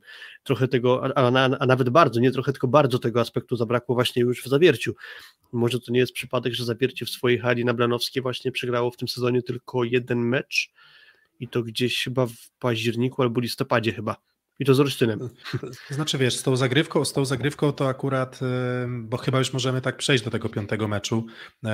MVP dla Jankiewicza i jakby uwielbiam go i nawet tam po meczu powiedziałem, że wielki szacunek za, za serducho, bo, bo mówię takich wychowanków ogólnie uważam, że wychowanków w siatkówce należy, cen, należy cenić, a mam wrażenie, że tak różnie bywa z tymi wychowankami, że często są oni gdzieś tam rozproszeni e, dalej po Polsce, w zależności od tego też, od wysokości kontraktu i tego, gdzie czują się mm, docenieni. Natomiast Jankiewicza trzeba bardzo docenić, a w tym piątym meczu, no kurczę, no sędzia Twardowski, tutaj fan łysiejącego giera z Saskiej Kępy i um, jest odpowiedź nie może... na to, kto MVP, w sensie, bo to tak było, że wrzuciłeś ankietę, tak, kto dokładnie. MVP tego i wtedy padło, że sędzia Twardowski. No, no właśnie, ale zanim, ale zanim właśnie, dobra, to może tak ułóżmy to po kolei znowu, żeby to nie było takie rozmyte. O Twardowskim i jego decyzji powiemy, mm, natomiast najpierw te pierwsze dwa sety tego meczu, no to gadaliśmy sobie na czacie naszym szóstego seta, mm, zastanawialiśmy się, kurczę, Olsztyn nic nie gra, a zawiercie nie gra dużo więcej, ale no na, tyle, na tyle dobrze, żeby to przepchnąć. Dojechali do 1-0, 24, 21 i na zagrywkę idzie Robert Andringa, o którym Fifi co napisałeś? Jakoś chwilę, 10 minut wcześniej napisałem, że Andringa nic nie gra, nie atakuje, nie przyjmuje i nie serwuje. Po czym właśnie kilka minut mija i Andringa robi niesamowitą serię, totalnie z niczego wyczarował odrobienie strat przez Olsztyn z 24-20 na 24-26 na niekorzyść zawiercia, gdzie wcześniej no, naprawdę nic nie grał i dało się też y, rozpoznać, że być może to, że on zszedł z kontuzją, to tak naprawdę efekt nawarstwiania się tego urazu i może on już zaczął to spotkanie z kontuzją, a po prostu przyszedł moment, że już nie dawał rady. I czy to był jakiś kluczowy element? No, to, że zszedł, niewiele zmieniło, bo on wcześniej grał słabo, poza tym, że wyszła mu ta seria zagrywek. Ale czy gdyby był w stanie powtórzyć takie granie, jak grał wcześniej, to to już jest inna zupełnie sprawa i może to jest właśnie efekt tej kontuzji, że tak słabo zaczął to spotkanie. Mm, no właśnie, no i nagle wchodzi Andringa na zagrywkę. Andringa zagrywa pięć razy z rzędu. Nie były to zagrywki mm, asowe, były to zagrywki, po których nie, miało, nie miał przyjęcia i pogubił się też trochę Tavaresz.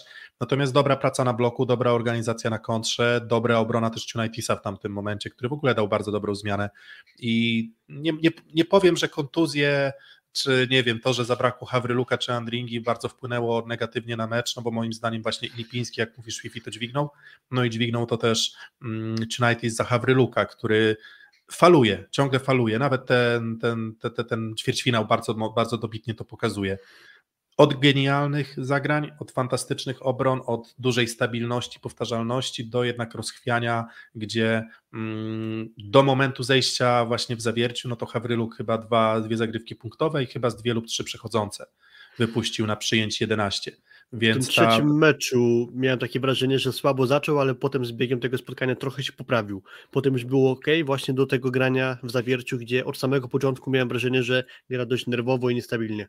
Dokładnie. No i Andringa robi to, co robi. No i mamy ten trzeci set, no i tutaj chronologia już wchodzi, tak? Set bardzo wyrównany, bardzo dziwny, w ogóle mecz szarpany. Ja tak mówię, dobre ustawienie zawiercia, breakpointy, AZS z problemami z sideoutem, potem dobre ustawienie AZS-u, zagrywka, budzi się Butryn, nagle zaczyna działać, świetnie zagrywał Evril, chyba najlepiej ze wszystkich w ogóle na boisku, razem z Kwolkiem.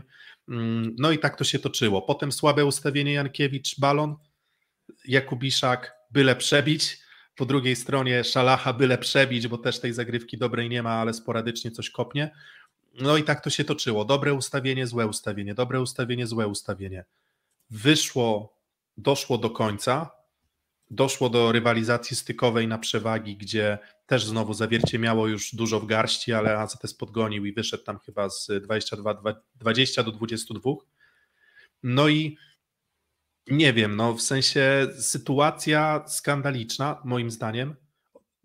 To nie jest tak, że 29-29 i własna zagrywka to byłby pewny set dla Indykpolu AZS-u Olsztyn, ale cała Polska widziała, naprawdę. Cała Polska widziała, skandaliczna decyzja i mm, nie wiem właśnie tutaj, jakie fikołki można uprawiać, mówiąc, że ta decyzja była dobra, nie była dobra, skoro kamery challenge'owe swoją drogą o żałosnej jakości kamer. Ja nie wiem, jak już robimy coś, to róbmy coś na poważnie i dajmy jakość nagrania, która pozwala na interpretację. Ewidentnie dotyka palec piłki przez, przy bloku, znaczy przy bloku, przy mm, w zasadzie wyskoku, bo to nie był blok, to było tak naprawdę przeszkadzanie w rozegraniu, invasion, jak można by tak nazwać. Dotyka palec szalachy i tyle. I to jest błąd, i to jest przeszkodzenie rozgrywającemu, i, i tyle. I dla mnie to jest, to jest koniec dyskusji. I ciekaw jestem, jakie fikołki wymyślą dalej sędziowie, czy, mm, czy nawet y, szef sędziów Maroszek, który mówi, a decyzja absolutnie dobra, tak, tam nic, nic nie było. No. No jeśli mnie zapytasz, Krótko, jest... błąd. Ja tak samo. Jeśli o mnie chodzi, moim zdaniem to był błąd i nie dam sobie wytłumaczyć, że tam błędu nie było, przepraszam, ale nie dam sobie wytłumaczyć. Właśnie też istotne jest to, że fakt, moment meczu był taki, że gdyby pokazał sędzia w drugą stronę, to Olsztyn, ok, potrzebował jeszcze dwóch breaków, żeby tego seta wygrać. Czy by się to stało? Fakt jest też taki, że gdyby Olsztyn zdobył punkt, to kolejny w kolejce do serwowania był Butryn i Karlicek. Butryn mógł odpalić w każdej chwili, jak nagle odpalił Andringa z niczego, a Karlicek był tym, który nie tak jak w Olsztynie, ale najlepiej serwował z całego Olsztyna, więc prawdopodobieństwo tego, że Olsztyn mógłby to przełamać było względnie dużo, co tym bardziej mm, pokazuje dramatyzm całej tej sytuacji. No i właśnie, i wiesz, powtórz, oczywiście, no tam w końcu blok punktowy, ale kto wie, co by było, nie wiadomo, jakby ta wystawa wyglądała. Tam wiesz, ta wystawa też była taka niedociągnięta, tam Karlicek to tak naprawdę musiał ratować, no Konarski dobrze skoczył i tyle, no to ta cała akcja była... Mm, no, no, czuć było no jakby, że, że, wiesz co, nie, no, czuć było, że Jankiewicz wystawiając czuje, że jest blisko rywal, no tak mi się wydaje, no wiadomo, też miał blisko to siatki, musiał tak to, to grać, wiadomo, no ale nie powinno tak, no się kończyć jest, no seta trudne. błędem. Po prostu, proste. No, nie powinno się kończyć seta w decydującym meczu błędem. Tak jak ktoś napisał, można warunkować, oceniać różnie punkty w siatkówce, ale przy 1-1, nie wiem, w drugim secie, kto by w ogóle na to zwrócił uwagę tak naprawdę, tak? Tak bardzo. No Przecież to by tak. przemknęło tak. z wiatrem. Śmignęła też e, scenka, jak e, takim bardzo przypadkowym przebiciem w obronie m, na drugą stronę AZS zdobył punkt. E, I wtedy z kolei nie wiem, co zrobił Szymon Jakubiszak i w ogóle sprzeczne sygnały odbieram, jeżeli chodzi o Jakubiszaka, bo z jednej strony nie da się, odmówić, nie da się mu odmówić postępu, nie da się mu odmówić, że na przykład parę razy fantastycznie przeczytał Pipa. Jakby pod wieloma względami jest to to była jego dobra rywalizacja, jakby tutaj nie, nie, ma co się, nie ma co się spinać, on od pewnego momentu gra solidnie, ale poziom nieogarnięcia boiskowego, akcja się toczy, a on już z niechęcią tam szarpie siatkę i nie wiem, jak sędzia tego nie zauważył. I tylko, że tak jak mówisz, Kuba, to był środek seta, więc tam to ważna, był sam początek y, meczu w ogóle, to było gdzieś przed dziesiątym punktem w pierwszym secie jeszcze. Było totalnie wtedy jeszcze niepodgrzane zespoły i tak dalej.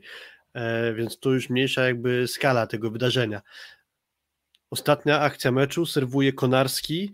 Na ekranie telewizora dało się dostrzec, że ta piłka mogła wpaść w boisko i ja byłem zdziwiony, że Olsztyn sprawdzał linię e, pola serwisowego, czyli czy zawodnik serwujący nie przeszedł, a tam raczej należało sprawdzić out i można się było zastanawiać, dlaczego tak, a nie inaczej. Natomiast mamy takie gdzieś e, wytłumaczenie, że sędzia na telewizor pokazał to, że Mm, było sprawdzanie przejścia pola, linii pola serwisowego, ale też gdzieś zakulisowo sprawdził, czy tam nie było auto, więc myślę, że tu akurat kontrowersji żadnej nie ma i ta piłka była rzeczywiście nie, nie, nie. w boisku. Tutaj, co do tego, nie, właśnie, właśnie tutaj też trzeba to wyklarować i powiedzmy to jasno, że nie było kontrowersji co do tego, czy ta zagrywka była asowa raczej. W sensie, ja wiem, wiem że kamera, kamera tak wyglądała, ale mm, Sędzia podchodząc do challenge'u, sprawdzając linię 9 metra, chociaż wiecie, skoro raz nie był w stanie dobrze ocenić, to, to już dobra, ale nie idźmy, nie idźmy zbyt daleko.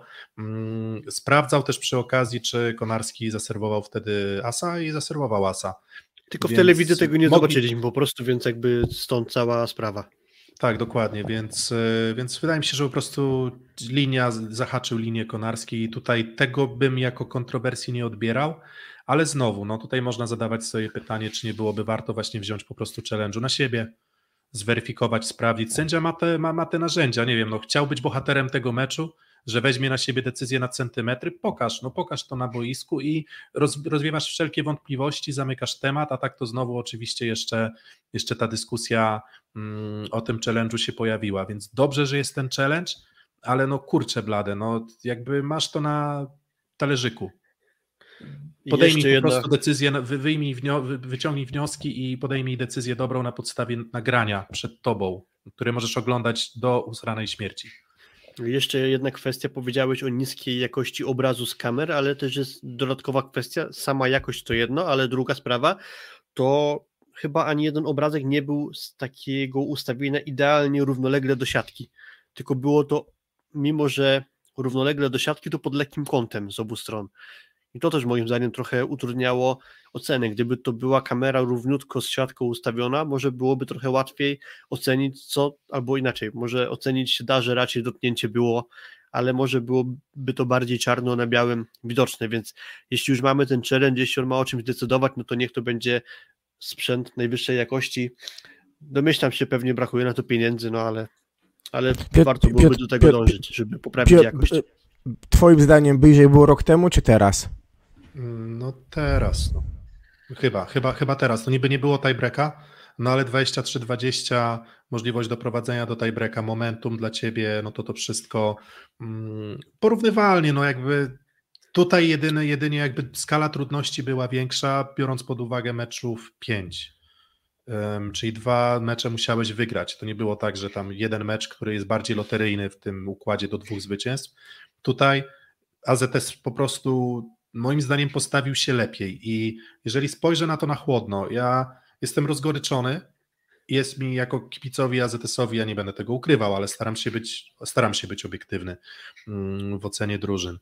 Jak spojrzę na chłodno, że drużyna z Jankiewiczem, z Jakubiszakiem, z gówniarzem Hawrylukiem, z Karlickiem z problemami przez cały sezon, z Tuanigą wyłączonym z, z grania, który mentalnie i sportowo rozregulował zupełnie drużynę. Um, z Andringą z oczywistymi problemami, z Lipińskim, który nie dawał rady, że postawi się tak bardzo zawiercił, no to w życiu bym tego nie pomyślał. I czapki z głów dla drużyny i coś, co daje mi jakiś tam złagodzenie i satysfakcję, no to to jest faktycznie to, że, mm, że po prostu jednoznacznie AZS był bohaterem tej walki. To serducho pozostawione na boisku mm, było czymś, co cała polska siatkarska doceniła. I, i, I, trochę po stronie właśnie takiego underdoga wszyscy się okopali. Natomiast też tutaj nie chcę i przetnę to, żadne kupienie sędziów, po prostu błędy sędziowskie. Nie, nie wiążmy tego, to już jest dla mnie trochę za dużo po prostu. Błędy, owszem, wypunktowanie, owszem, kilka decyzji skandalicznych, jeśli chodzi o czystość odbicia w obronie po obu stronach, owszem, dużo burdelu, chaos, ogromne nerwy i tych nerwów sędziowie nie, nie udźwignęli, ale nie idźmy w stronę tam tematów o pieniądzach i bo, bo to jest y, no już po prostu myślę, że przegięcie. A wiecie, czy po gospodarsku, no to czasem może okrzyki kibiców delikatnie potrafią wpłynąć, ale mówię, no na, na spokojnie. Już to nie było. Nie pierwszy i ostatni błąd sędziów, który decydował o ważnej akcji. Nie wszedłbym tutaj w jakieś sprzyjanie e, sędziów w danej drużynie, bo to już też dla mnie jest trochę przesada. Dużo mówimy o Olsztynie, dużo mówimy o tym błędzie, trochę też może o zawierciu i samej ich postawie. Tutaj warto powiedzieć, bo było, nie było, to właśnie oni się w półfinale zameldują, chociaż byli w ogromnych tarapatach. E, ten drugi set wyrwany przez e, Olsztyn tą serią rozpoczętą mm, serią, tym sygnałem przez Andringę, mm, sprawił, że w trzeci set miało się wrażenie, że mentalnie chyba Olsztyn poczuł krew i tu już może się za wiele nie wydarzyć i trzeci, czwarty set padnie łupem Olsztyna. Zaczęło się od 8 do 4 i to, co bym wskazał, że Zawiercie dało radę jednak tego seta mm, wyrwać na swoją stronę, to była gra w obronie. Mm, miał dużo problemów Olsztyn, mimo tego, że wyszli na prowadzenie 8-4, żeby łatwo kończyć ataki. Mimo tego, że te ataki kończyli, to jeszcze Zawiercie broniło się, broniło się obroną, jakkolwiek to brzmi, i doprowadziło do tego, że to prowadzenie Olsztyna nie było jeszcze większe bo kilka piłek by tam w obronie im wpadło i tam by się zrobiło, nie wiem, 8, e, sorry, 4-12 albo 4-11 i żadne pomyłki sędziów by tu już niewiele zmieniły. Myślę, że obroną Zawiercie mocno popracowało w tym meczu. Mm, no i, i w zasadzie tak zupełnie szczerze, to jak wskazywać na dobre strony Zawiercia, no to trochę zagrywka we własnej hali, fragmenty Urosza Kowacewicza, dobry kwolek, więc on może jakąś nadzieję daje na posprzątanie tyłów i on naprawdę bardzo dobrze bardzo dobrze zagrał, ale tak poza tym to, to po prostu nie był to bardzo, sportowo nie był to wybitny ćwierćfinał i nie boję się tego powiedzieć, mm, przepchnęł, przepchnęli go zawiercianie, ale moim zdaniem po prostu wyglądało to, wyglądało to słabo. Te trzy mecze, te dwa mecze super, bardzo dobre, takie wydawałoby się, no wszystko, co, co, co, co, co siadło, chociaż tam mówiłem, że AZS nie grał swojego i co wyszło w Iławie, ale drużyna trochę niestabilna wcale w przyjęciu, z dużymi problemami na piłce wysokiej. No mówię, ile będziesz asekurować? Ile razy będziesz w stanie wyasekurować akcję, tak jak zrobili to z AZS-em, który miał swoje ograniczenia w ataku i grał prostą siatkówkę. I nawet z tą prostą siatkówką zawiercie sobie mm, trochę nie radziło. W czym no, wystawa jest, Kuba, tylko odpowiem na pytanie, bo jest pytanie na czacie, w czym wystawa z wyskoku jest lepsza od w cudzysłowie normalnej? Ja myślę, że jest różnica taka, że zawodnik, jeśli wystawia z wyskoku, to imituje atak i przykuwa uwagę środkowego lub nawet skrzydłowego, że być może pójdzie wystawa, mm, znaczy atak z drugiej piłki ze środka i tym angażuje blok, a jeśli jest wystawa w cudzysłowie normalna, czyli z pozycji stojącej, no to wiadomo, że piłka pójdzie na skrzydło i to jest moim zdaniem główna różnica.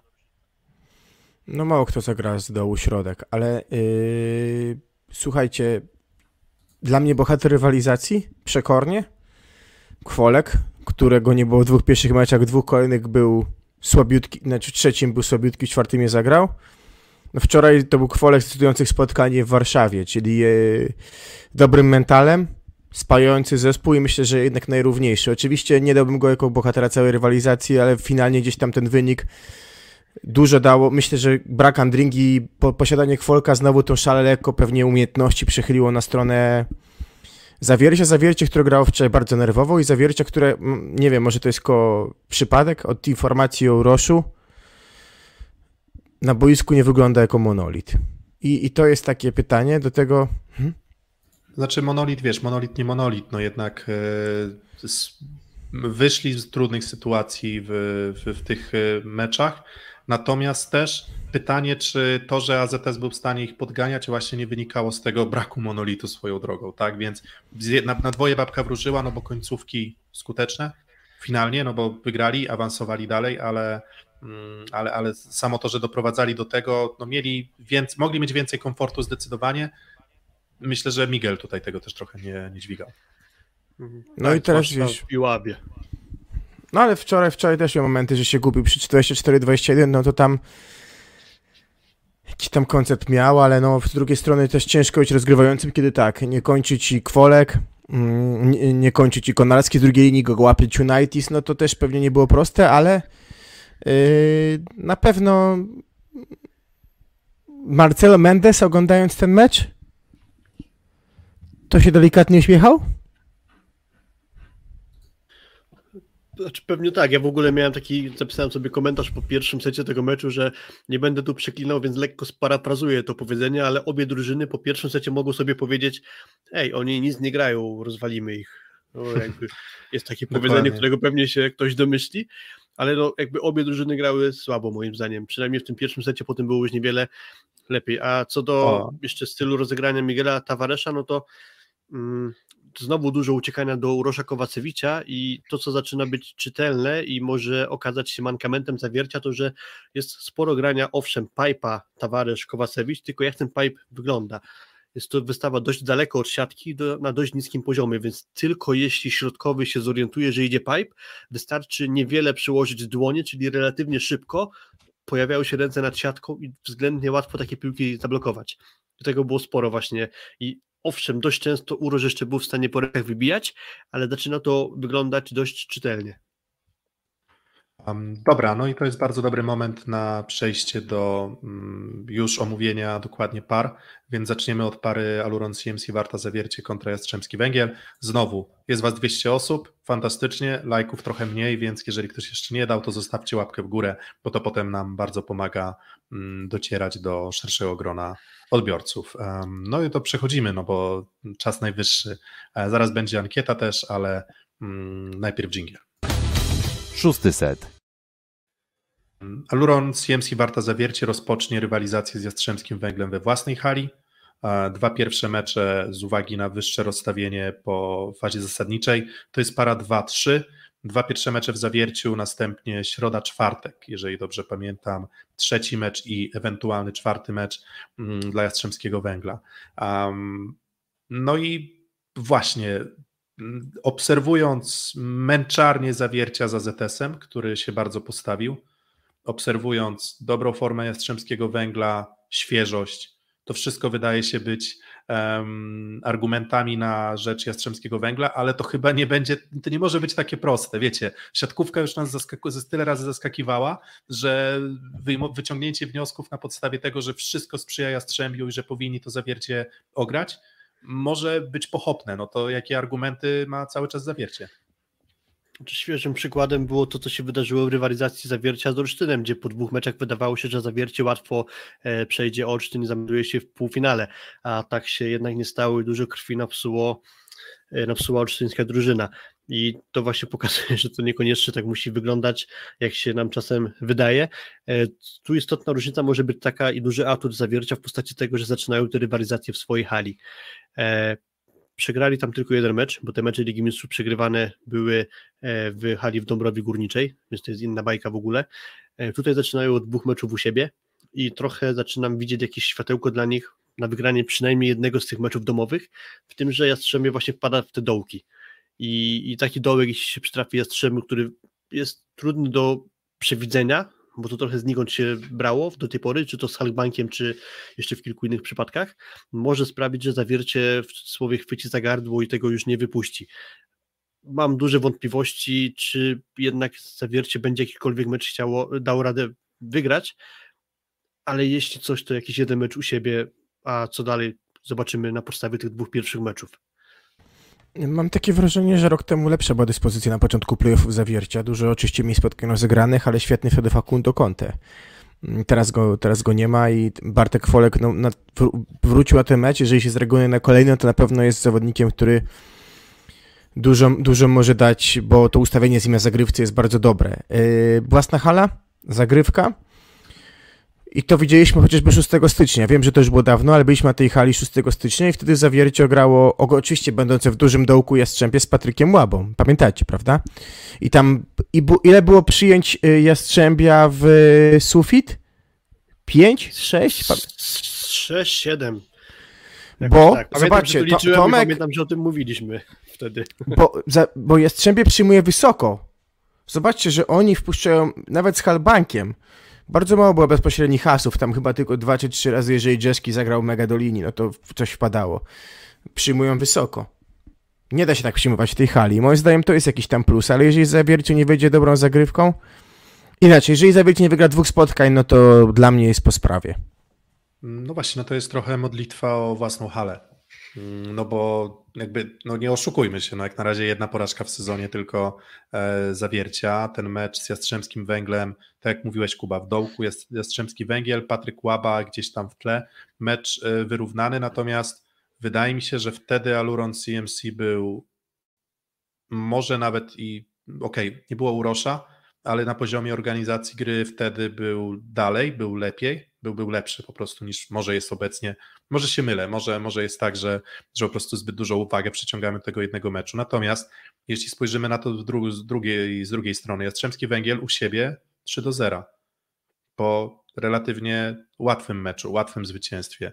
Mm, więc y, w zasadzie zawiercie musi liczyć na wygranie co najmniej jednego meczu u siebie, a potem no nie wiem, no wyserwowanie przez Kwolka, przez Urosza, może jakiś monster game Urosza, ale niestety Urosz Kowacewicz nie radzi sobie zbyt dobrze na bloku na tym najwyższej, najwyższej próby. I coś, co było dla mnie bardzo znamienne, no to Urosz Kowacewicz nawet w tym meczu wczorajszym męczył się na bloku Karola Jankiewicza. Z całym szacunkiem dla Karola Jankiewicza, to blok jest też jego nie najlepszą stroną, więc e, moim zdaniem dużo to, dużo to mówi i przy dobrze zorganizowanym Jastrzębskim Węglu po prostu będzie jakby musi, musiałby utrzymać side-out, yy, musiałaby utrzymać side-out Warta. No i myślę, że po prostu będzie to trudne. Jastrzębski Węgiel też ma zagrywkę piorunującą, ma możliwości rotacji, wydaje się być dobrze przygotowany. Mówię, moim zdaniem, jeżeli ja mam typować, to, to, to widzę to tak, jak zresztą ma, możecie oddać głos w ankiecie, ale widzę to dokładnie tak, czyli, czyli no mówię 3 do 0 lub 3 do 1 dla, dla Jastrzębskiego Węgla. Inny rezultat mnie, mm, mnie osobiście zaskoczy. Dla mnie kluczową postacią tego decydującego meczu z Dorsztynem był Bartosz Chwolek i mam wątpliwości takie, czy on będzie w stanie wrócić do dobrego grania na dłuższym dystansie, to znaczy ten jeden mecz wytrzymał, ale czy będzie w stanie wytrzymać granie dzień po dniu, czyli w sobotę i w niedzielę, tego już pewny nie jestem, bo miał tę przerwę kilku spotkań, gdzie być może trochę mm, fizycznie podupadł. I to też może być dla niego dużo cięższe wytrzymanie tego grania ze Strzębiem, aniżeli z Olsztynem. Też Olsztyn próbował go złamać fiz fizycznie, chyba tym, taka była też taktyka, żeby dużo trybować w Folka, że może prędzej czy później ono słabnie na tyle, że będzie, mm, nie będzie dawał rady już dalej. E, tu na jeden mecz może sił mu jeszcze wystarczy, czy będzie w stanie zbudować e, bazę fizyczną na granie dzień po dniu, tu już pewności nie mam, a Uroż mm, trochę jak to Uroż, piłek bardzo dużo dostawał w tym piątym meczu, skończył prawie połowę, ale mm, jego efektywność była mniej więcej dwa razy gorsza niż skuteczność, czyli też ogrom piłek oddawał rywalowi, więc no, na samym Uroszu moim zdaniem zawiercie nie może polegać. Będzie też konieczny Bartosz Kwolek i Dawid Konarski. No Dawid Konarski ważna postać, bo świetne dwa pierwsze mecze. I wczoraj, prawda, Piotrek falował, tak? No, ta seria w czwartej secie na pewno pomogła, ale on korzysta z dobrego przyjęcia. Jeżeli go nie będzie, tego przyjęcia, to takiego bym powiedział, które parę, paru meczach topowe miała, miała drużyna zawiercia w tym sezonie, chociażby w pierwszym meczu na przykład z Olsztynem to bez takiego przyjęcia i bez tego, że miłe się poczuję boisku pewnie, to będzie ciężko, bo też moim zdaniem z tej czwórki yy, rozgrywających, no to Miguel jest najmniej doświadczony. Proste. W sensie jest gościem, który takich spotkań, wiesz, na noże zagrał najmniej, no bo rok temu dużo grał przecież Maxi Kawana, prawda? Tych kluczowych tak, spotkań no, w, o medale. To jest, to jest znamienne dość, że e, o medale Kawanna, decydujący mecz z Zaksą e, Kawanna, mm, Puchar Polski w tym sezonie nie zagrał Miguel przez chorobę. W e, poprzednim sezonie też Miguel nie zagrał w Pucharze Polski. Mm, więc... A kto sezon temu grał ostatni mecz o medal ze Skrą? Kawanna czy Tavares? Wydaje mi no, się, wiem, że tam, Kawanna wiem, że tam zagrał... nie było Kowacewicza. Kowanna zagrał wszystko w tym, od deski do deski zagrał o brąz. Okej, okay, więc, dobra. Więc, więc w zasadzie Pamiętam, Miguel... że tam Urosza nie było, bo siedział za bandami, a, a właśnie nie byłem pewny co do Kawanny, więc dobrze, że wyjaśniłeś. Ano, więc element doświadczenia tutaj może nieco kuleć i też, tak jak mówię, Miguel nie wydawał się być najpewniejszym rozgrywającym w, tych, w tym meczu z AZS-em. Mm, Konarski jest zawodnikiem, który chyba najrzadziej ze wszystkich atakuje na wysokiej piłce. I nawet w tym meczu z Olsztynem wczoraj to wszystko było na zasadzie przerzut, bardzo szybki Tawaresza, czasem ze zgubioną dokładnością, ale Konar potrafił to czyścić. Ale jeżeli to była klasyczna podwieszona piłka, to, mm, to po prostu Dawid sobie już tak dobrze nie radzi, po prostu z obecnym poziomem sportowym. po stronie Jastrzębskiego Węgla w zasadzie jak szukamy, w dobrej formie Fornal, w dobrej formie wydaje się być Kleveno. W zasadzie cała drużyna, bez wyjątku, łącznie z szerokością składu. Mendes budował sobie zmienników przez cały sezon. Bardzo powtarzalnie grał dużo Terwa Porti, dużo grał Hadrawa, sporo grał Szymura, więc w zasadzie na każdej, e, każdej pozycji jest tutaj mm, rozsądna alternatywa. Świetnie wygląda Mbaye, więc trzeba to oddać. Mm, no i cóż, e, mój typ 3 do 1 dla Jastrzębskiego Węgla. Wasz? Mm, tak jak w ankiecie 3-0-3-1 dla Jastrzębia, jeśli Zawiercie miałoby jakiś mecz wygrać, to jeden z pierwszych dwóch bardziej pierwszy, jeszcze na świeżości może Bartoszak Folka. Tu takie szanse mniej więcej widzę. Hmm, 3-1 Jastrzębie jesteśmy zgodni. Trzy razy tak. Hmm, Bardzo mało znaczy... też korzysta Michał Winiarski z Kozłowskiego, a jeśli chodzi o to, że mamy wątpliwości może co do Toniutiego, to jednak Terwa Porti jest w stanie dać solidniejszą tak, tak, zmianę. Tak, tak, mhm. kończę, kończę wątek. Hmm, no to co? No to drugi półfinał, który myślę, że emocji wzbudzi jeszcze więcej. Szósty set. Asseco Rysowia Rzeszów podejmuje grupę Azoty Zakse Kędzierzyn-Koźle w tym półfinale. W końcu Rysowia do tego półfinału się, mm, nie powiem, że doczłapała, bo dobiegła w dobrym tempie, ogrywając łatwo Nysę, wygrywając fazę zasadniczą, więc nie można mieć, wydawałoby się, że gdy gra pierwsza drużyna z czwartą, to faworytem mm, w teorii powinna być drużyna, która będzie grała no właśnie z tym numerem pierwszym w rozstawieniu.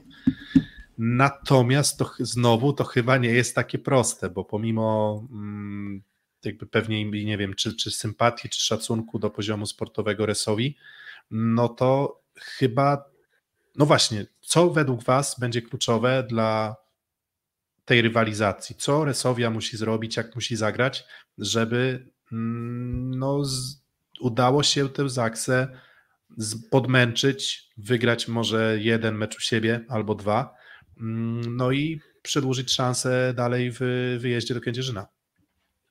To, co już czasami potrafiła wykorzystywać mm, Nysa, czyli wrażliwość Resowi w przyjęciu. Tu będzie jedna z głównych dziur do załatania. Jeśli Resowia nie będzie wpuszczać e, łatwych piłek w przyjęciu, nie będzie przyjmować nad siebie, że Faber będzie musiał biegać, to szanse Resowi będą rosły. Jeżeli będzie dużo grania z pola, to ciężko mi uwierzyć, że Resowia będzie w stanie wygrywać z takim przyjęciem. Tu jest kwestia właśnie e, głównie, może już nawet nie Defalco, nie Zatorskiego, ale przede wszystkim Czebula. Mm, to jest dla mnie główna sprawa co do Resowi. Jeśli będzie piłka dograna do siatki, to w ataku e, są w stanie grać bardzo dobrze, nawet na tle mm, Zaksy. Kwestia podstawowa przyjęcie Resowi. Dużo widzę znaków zapytania, bo myślę, tak jak mówiłem wcześniej, Piotrek, tu słusznie mnie nakierowałeś na odpowiednią stronę dyskusji, a teraz, jeżeli pozwolisz, wrócę. Taki moment kluczowy dla oceny sezonu też Resowi, czy to będzie sezon dobry, lepszy niż poprzedni, no bo jest czwórka, nie miejsce piąte, czy bardzo dobry, no bo ja nie wiem dalej od Resowi za dużo. Jeden mecz wygrany z sześciu z drużynami stopu, Puchar Polski tak naprawdę przejście obok w tym meczu z Jastrzębiem? Ja nie wiem. Czy Defalco dowiezie w końcu top 5, czy to tego będzie król grania z drużynami z piąt, miejsca 5, 14, 16? Czy Fabian tym razem zagra dobrze z Zaksą? Czy Muza i po, pokaże swoje? No dużo jest takich znaków zapytania. Nie wiem, ja w takim meczu myślę sobie tak. Swoje zagra Kochan. I, i chyba Czeb, Czebul dobrze wygląda czasami z czołówką, tak? Bo idzie po prostu czasami ile, ile pary ma, przejdzie przez te ręce atakującego. A trochę mi jest ciężko zdefiniować po tym meczu, no bo granie z Nysą, która jest drużyną bardzo specyficzną, ciężko ocenić. Wcześniej od początku roku trochę męczarni, średni Puchar Polski. Wiadomo, że cykl przygotowań fizycznie wyglądają ok, ale czy, za, będzie, czy będzie jakość siatkarska? Bo to jest dla mnie trochę pytanie. Czy ta jakość siatkarska wystarczy? No właśnie, no bo porównując, spoglądając na liczby, zestawiając Resowie w meczach z czołową ósemką i w meczach z drugą częścią tabeli.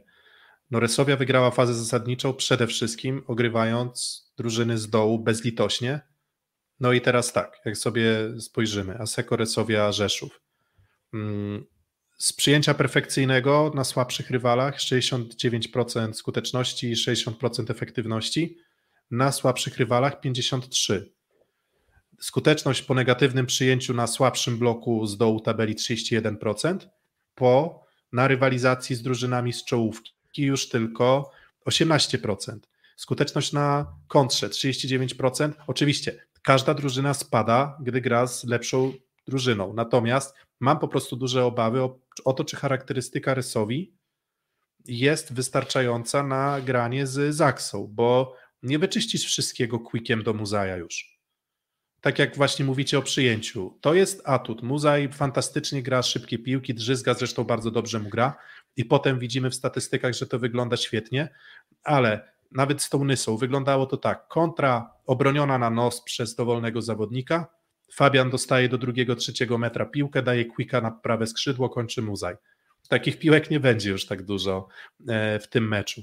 A jeżeli nie Muzaj, no to znowu tutaj pytania na temat mentalności, e, odporności psychicznej Defalco i jakości sportowej Czebula. Tych znaków zapytania w Resowi naprawdę jest dużo, więc jeżeli nie będzie przyjęcia, to trochę nie będzie Muzaja, bo, no bo on po prostu świetnie atakuje z quicków, ale nie, nie atakuje bardzo dobrze, pomi, paradoksalnie, pomimo, więc musiałby dołożyć coś na highballu. Dużo cierpliwości potrzebuje Resowia, nie wiem, czy ma tę cierpliwość do końca.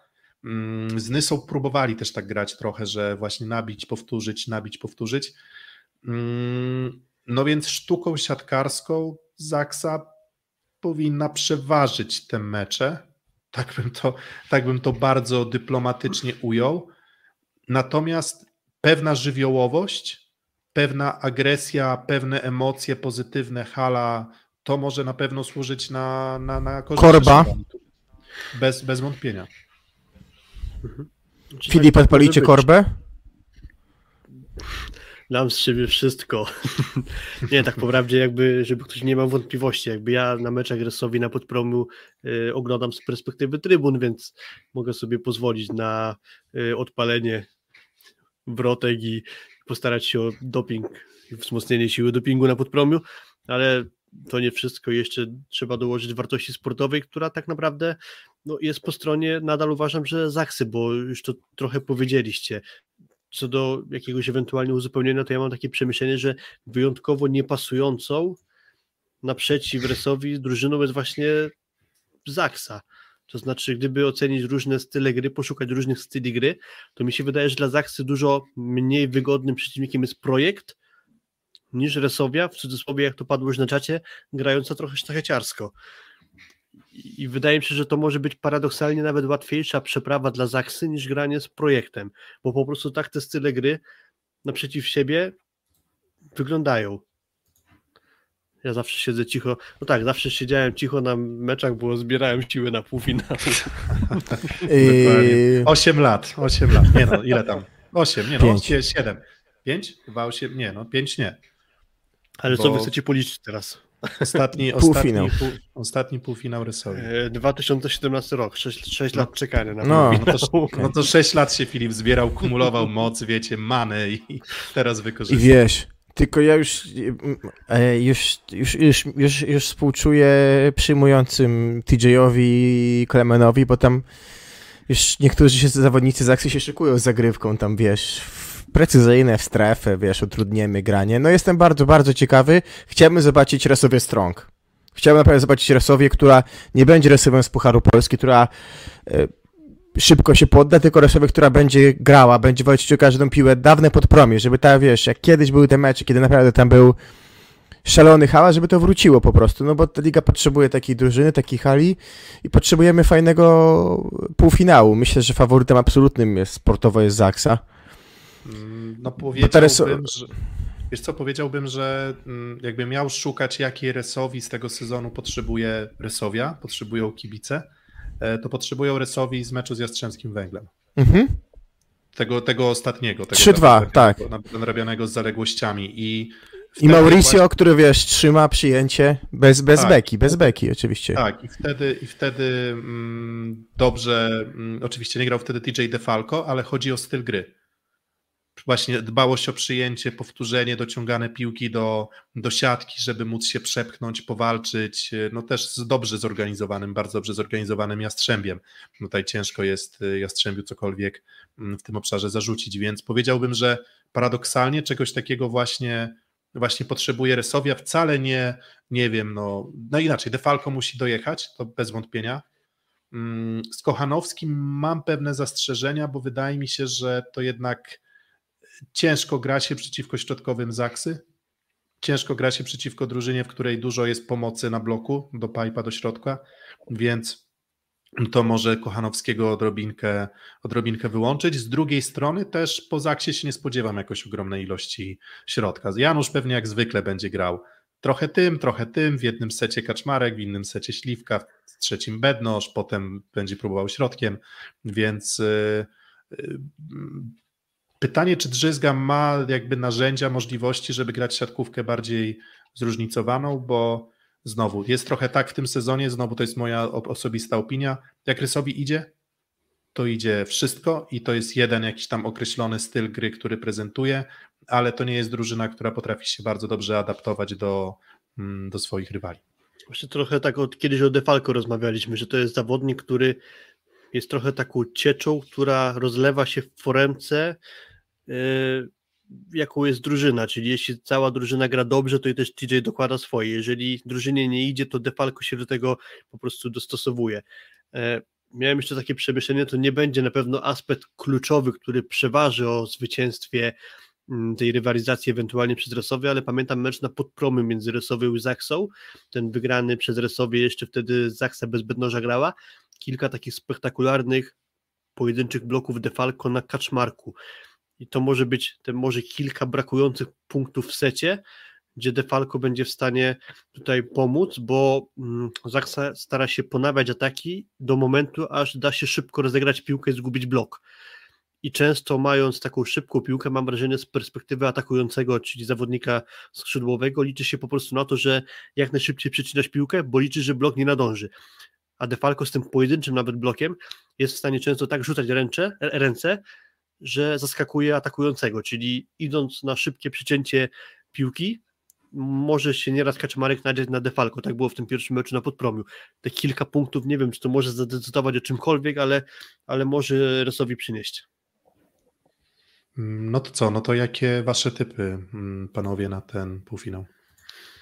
Wiadomo, w jakiej koszulce pójdę na podpromie, mm, ale i tak muszę powiedzieć, że obawiam się tego, że to będzie łatwiejsza przeprawa Zaksy e, niż granie przeciwko projektowi, więc jak dla mnie skończy się to mm, awansem Zaksy, pewnie 3 do 1 w meczach.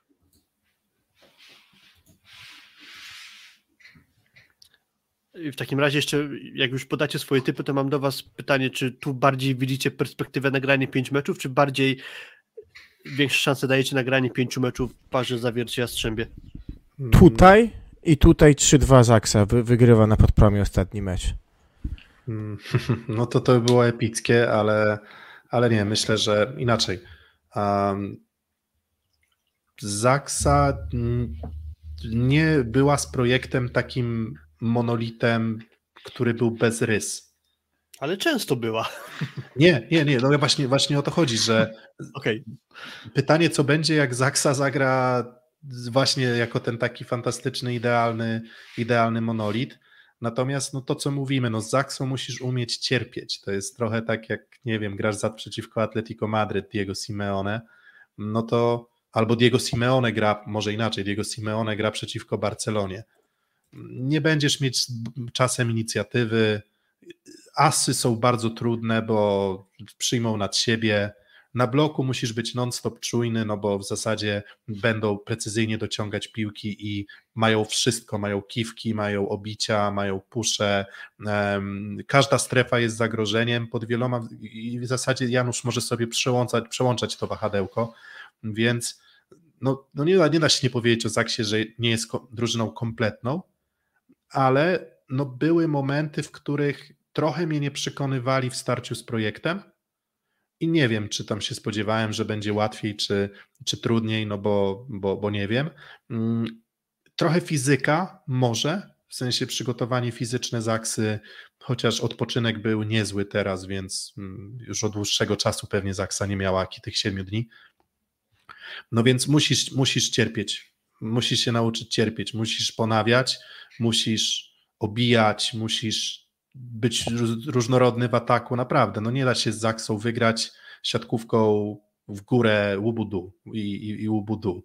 Um, no i, i, mówię, i zagrywka też jest niezbędna. Kochanowski, Muzaj, Drzyzga, mm, zmienność zagrywki, wyciąganie bednoża. Właśnie też pytanie ciekawe do Was, y, jaką taktykę zagrywki na Zaksy byście obrali?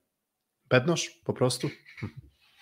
Na pewno szukanie bednoża i po prostu szukanie siły, czyli raczej bym nie szedł w kierunki, bo Zaksa jest bardzo odporna na takie zagrywki, czyli po prostu jeśli już ma się coś udawać, to kwestia siłowego trafiania pomarańczowe i, i to jest taktyka.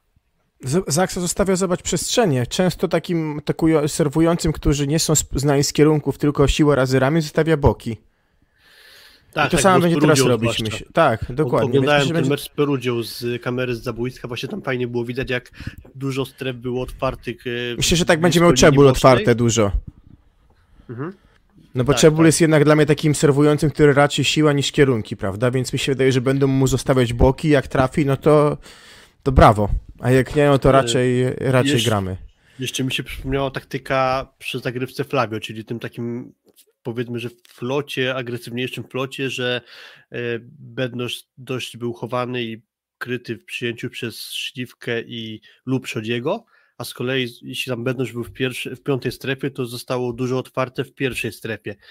E, I tu może Kozamernik na przykład e, być w stanie z tego korzystać, bo oni ma agresywnego flota w każdym kierunku i może trafiać bednoża właśnie w tej piątej strefie, ale też może zaskoczyć i zaserwować nagle do jedynki, to może wpaść, bo zostanie dość szeroko otwarty korytarz.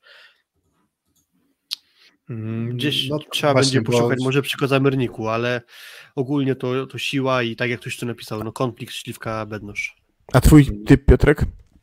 Mm, no, w sensie chciałbym, wiecie, bo czasem fajnie jest coś na przekór wytypować, Mm,